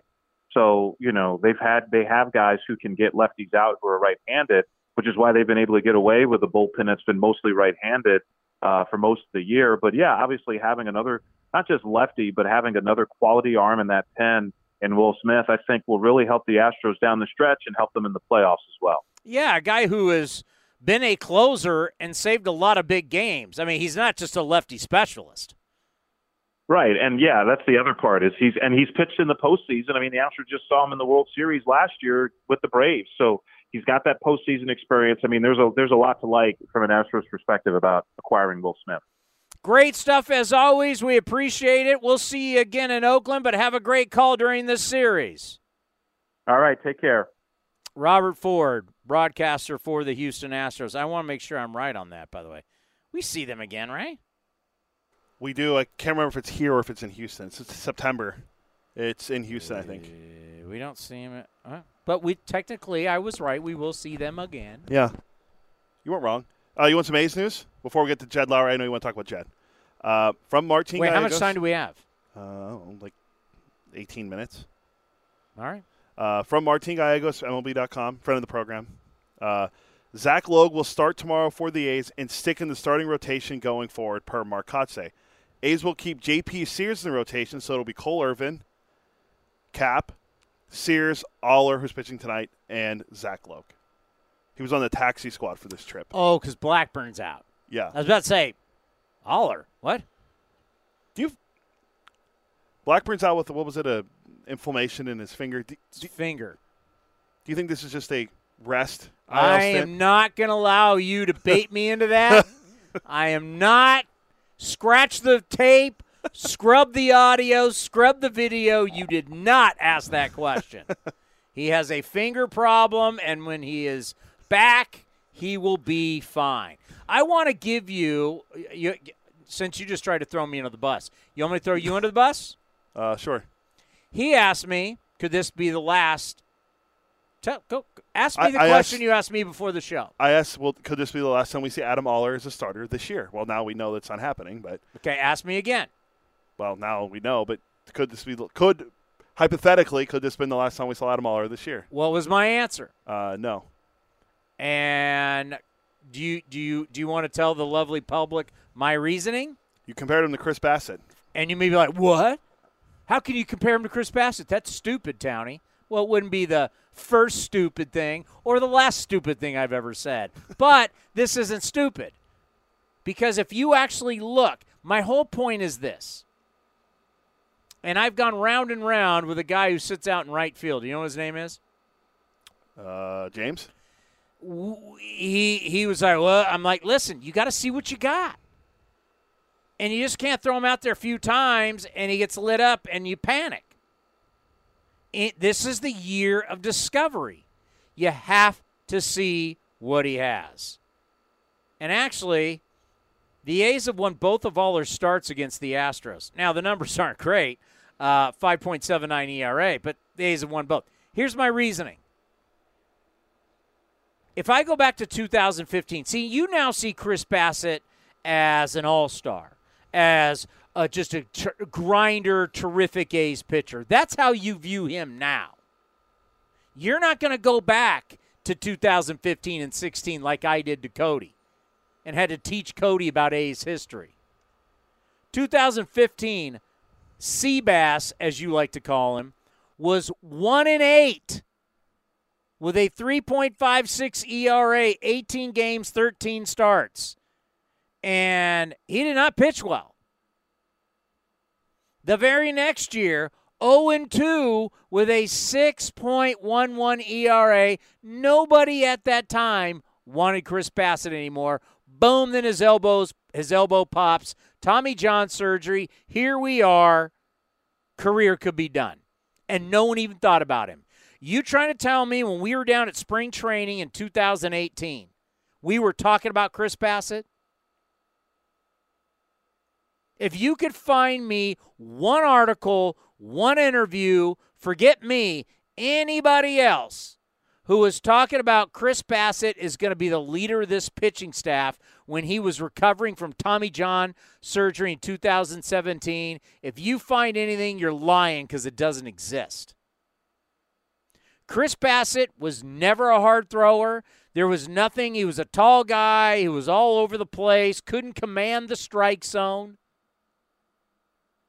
If you go on Cody's thinking, you would have thrown Chris Bassitt away, and you never would have found one of the better pitchers in the American League at that time.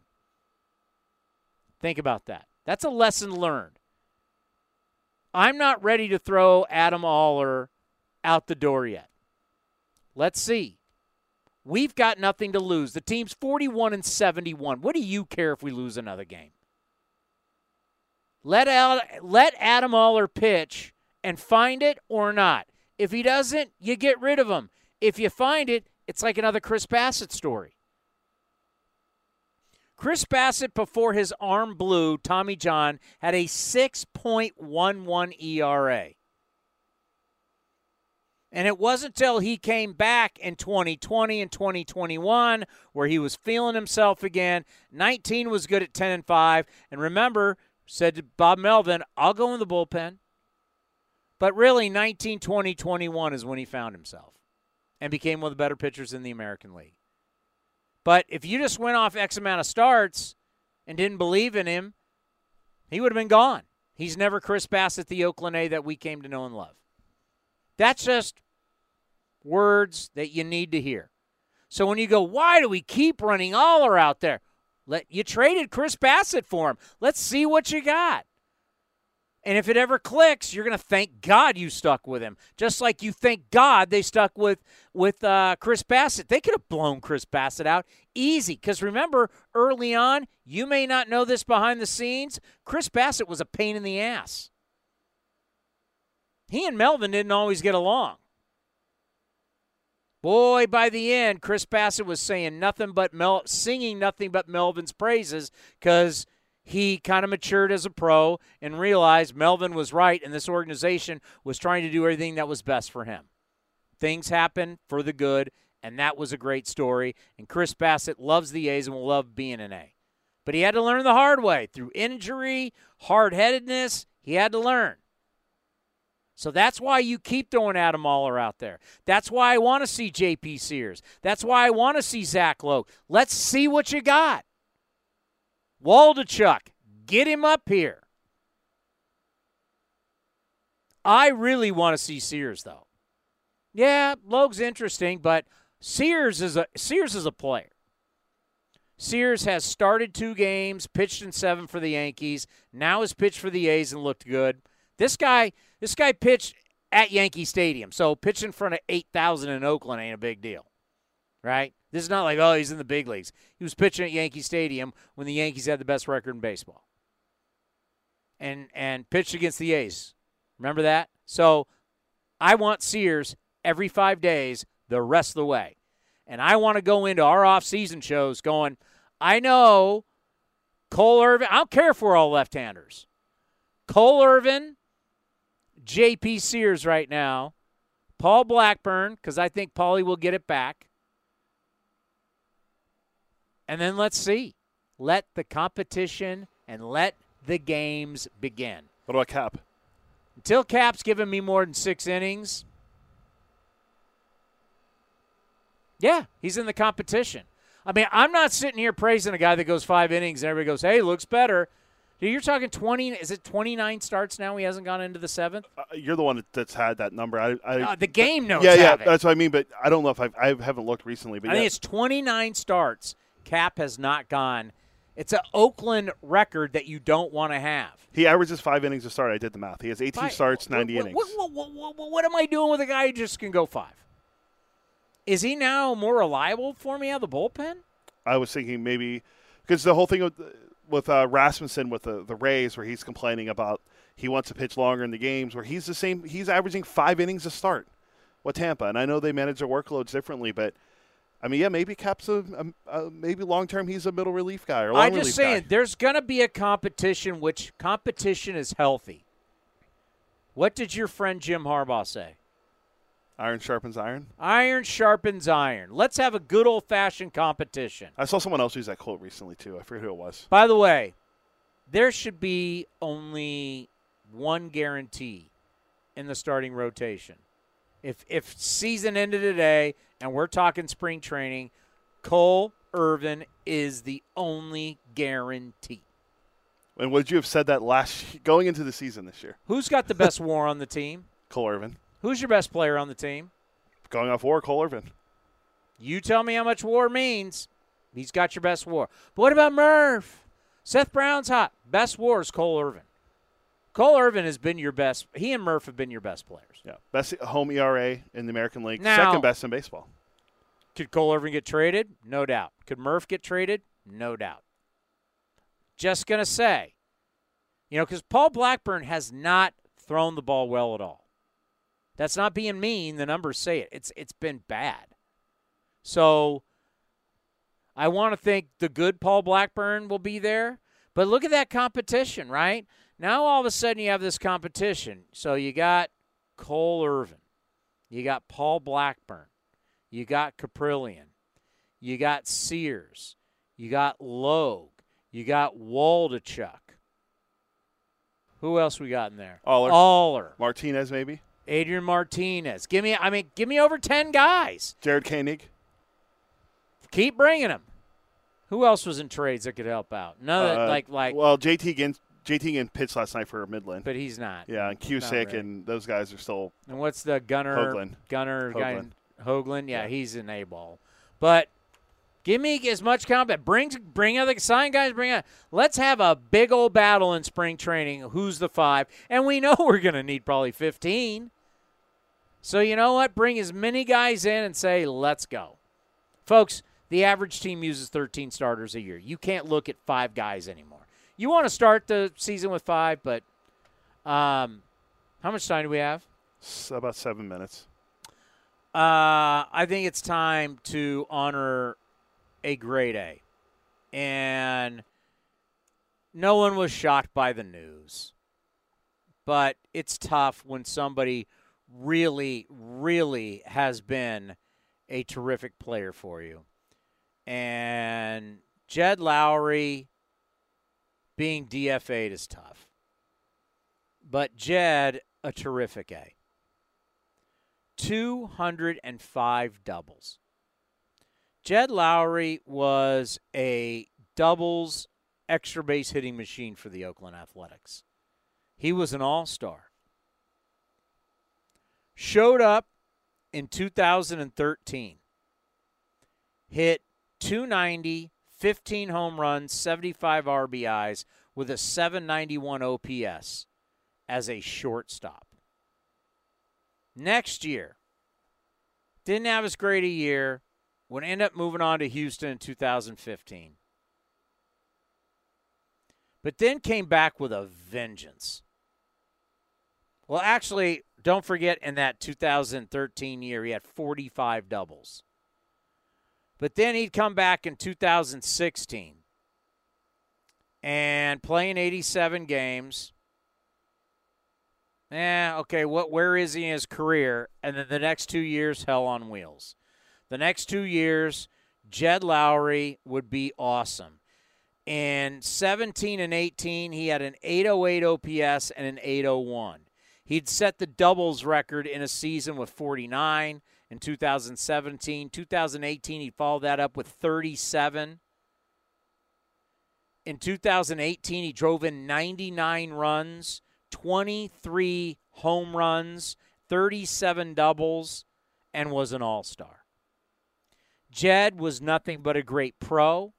Jed was nothing but a mentor to guys in the clubhouse.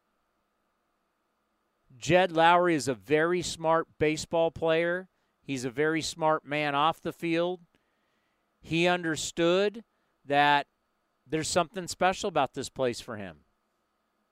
Northern California means so much to to him and his wife. It's where he went to school, Stanford, starred at Stanford, met his wife at Stanford, and the best years of his career, the years he could stay healthy and showcase his skills. We're here in the Bay Area for the Oakland Athletics. Jed loves the A's. And I think I, I, I can say this. He grew to love the A's.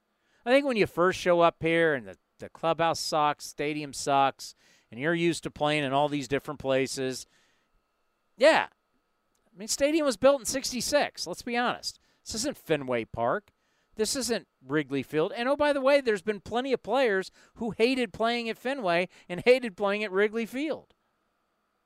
But Jed grew to love this place because this place made him better, made him the player that he is. Seven years with the A's, 77 home runs, 405 RBIs, 205 doubles, an OPS of 737 for a middle infielder, and more importantly, a great guy. Jed Lowrie is not going to go in the A's Hall of Fame, but for his time, I mean, he played on the 2012 playoff team, 2013, oh, excuse me, played on the 2013, 2014, 2018. I mean, he played in some big games for the A's. I, I wanted to say 2021, but it just fell short. I never checked his playoff stats for.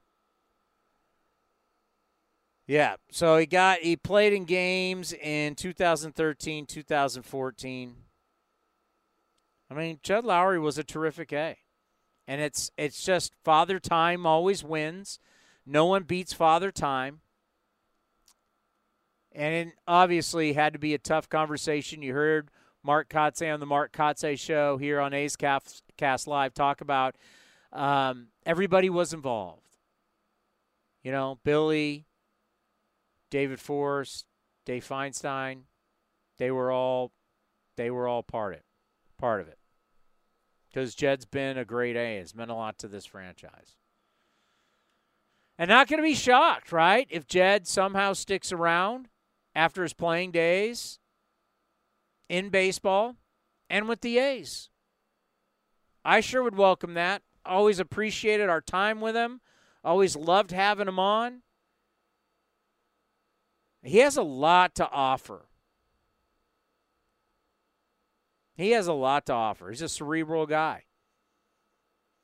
And I could, I mean, you know, he's once again, these guys have now made so much money, they don't need the money. It's whether they want to stay in the game. I mean, Jed Lowrie's made 60, almost $61 million in this game. $61 million. He doesn't need to work.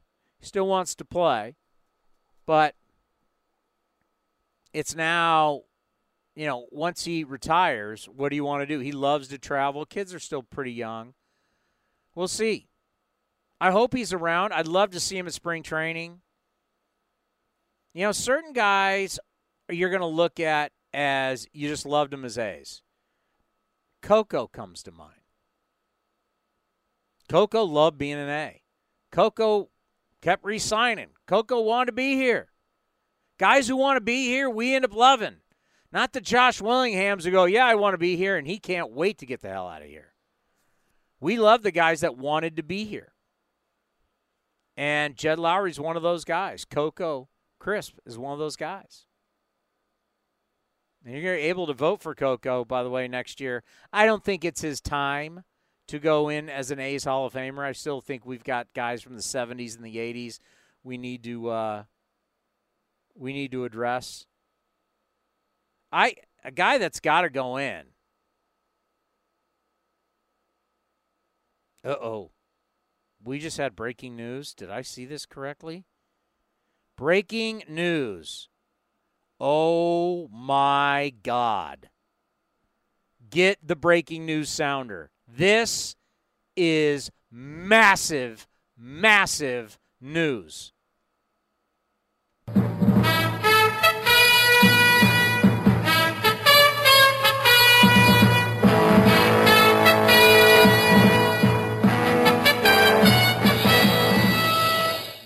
Live from the ABC Sports Desk in New York, I'm Chris Townsend. This might be the biggest breaking news we've ever had.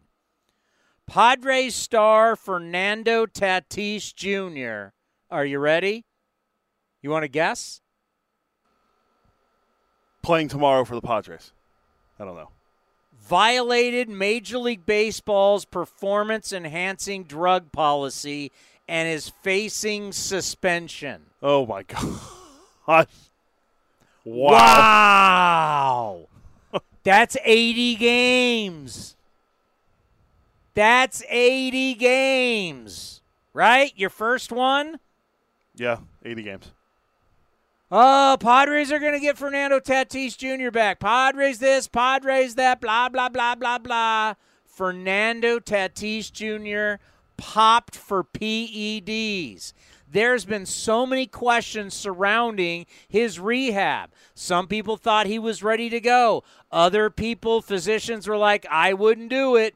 Maybe he thought to get back, I got to take some stuff, I got to do it and Jeff Passan of ESPN reporting is going to be suspended. That means he is out for the rest of the season. He is out for the postseason, and he is out well into next year. Close to uh, C L O S T E B O L is what he was suspended for. What? That's, that's the drug. Close to ball. I don't know. C L O S T E B O L. I don't know why you're looking at me. I'm not on Yeah, it. I, I don't know. I mean, my wife's in the medical field, but sh- I mean, she's not here, so we well, can't. maybe at my age I should be on it. I don't know. Man, that's massive. Will it help me hit the golf ball? so, so you're so you're telling me, and we're almost out. Oh, I'm not. I'm not. I'm not telling you. Jeff Passan's telling No, no, you. no, what I'm he's saying- been popped and he out. So you know what? And and and I know everybody looks at me and goes, "Well, aren't you from San Diego?" I could care less about the Padres. Uh, see you later. This whole Fernando Tatis, Manny Machado, Juan Soto, this whole thing is blowing up in their face. And I just wonder, as I said on this show, I said you can't you can't coexist with three major contact contracts like that. You cannot coexist. Machado 300 million, Fernando Tatis 345 ish. 340. 340 and now Juan Soto close to 500 million? No way. And I said who's the one guy that's got to go? Manny. I said Tatis. I don't think you get rid of Man. Manny's a baller. And he's probably. He's, I think Manny Machado will be a Hall of Famer. I'm not a big Manny fan. Ever since Josh Donaldson should have decked him there at Camden Yards, remember that when he started popping off to JD? JD should have just smoked him. But nor, neither here nor there. I think in the end, Manny Machado, Manny Machado will probably sniff 3,000 hits. He's going to have 400 home runs, right? Let me pull it up real quick. Manny Machado is a Manny Machado is like a mini A Rod. He's got A Rod type talent, and A Rod should be a Hall of Famer. Don't t- don't tell me what happens in the last episode of The Captain. I haven't watched it yet. I I'm only on episode three, I think. so- Manny has 271 career homers, and he has 1,500, um, almost 1,550 hits. His 1,540. What's his RBIs? Uh, 816. Yeah, remember he was a shortstop. These are incredible numbers. Eight, eight, uh, 830 career OPS and a 124 OPS plus. Yeah, you wouldn't you wouldn't take these type numbers, an 830 career OPS from a guy who's played middle infield and now third base. Manny Machado, Manny Machado will be a baseball Hall of Famer. Agreed. Yeah, I think so. Uh, real quick, Now, I'm not saying he ends his career with the Padres. He, um, they may ship that contract out. but- let's see. Nando played 130 games last year. Um, isn't going to play this year, and he's going to miss games next year. So how many games are left right now? Uh, what under 60? So he'll be back like maybe May of next year. Hey, at least his wrist will be healed. Oh wow! So there's that. Uh, maybe send Bob a text. See how he's doing. Oh, my brother. no, no, Bob Bob Melvin. Oh no. Uh, my brother will be in panic mode. I can tell you that.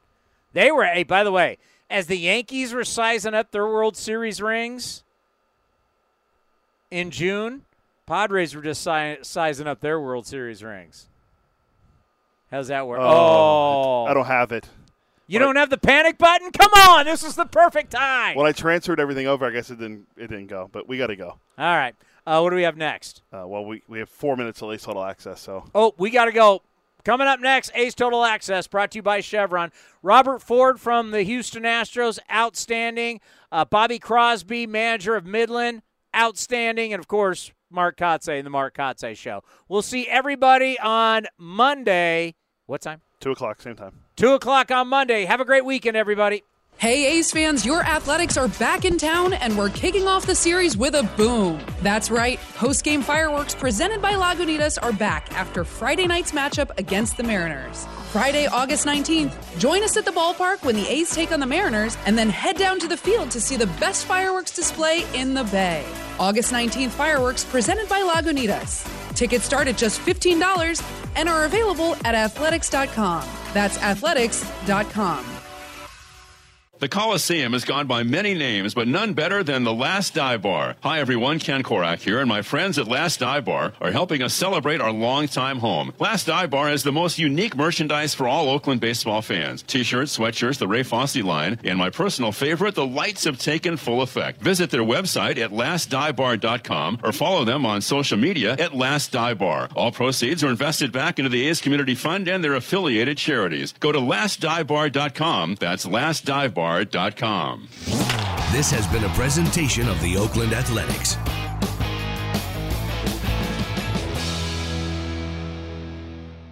It's blazing hot outside. You get in your car to turn on the AC to get cold air pumping, but it blows hot air out. This issue is commonly caused by low refrigerant due to leaks in the AC system. You want an easy, all in one solution that will restore the cold air in no time. AC Pro Recharge Kits. Make restoring cold air easy for even those with zero DIY experience in less than 10 minutes. Save time and money versus going to a shop by picking up an AC Pro Recharge Kit today. Be a pro with AC Pro.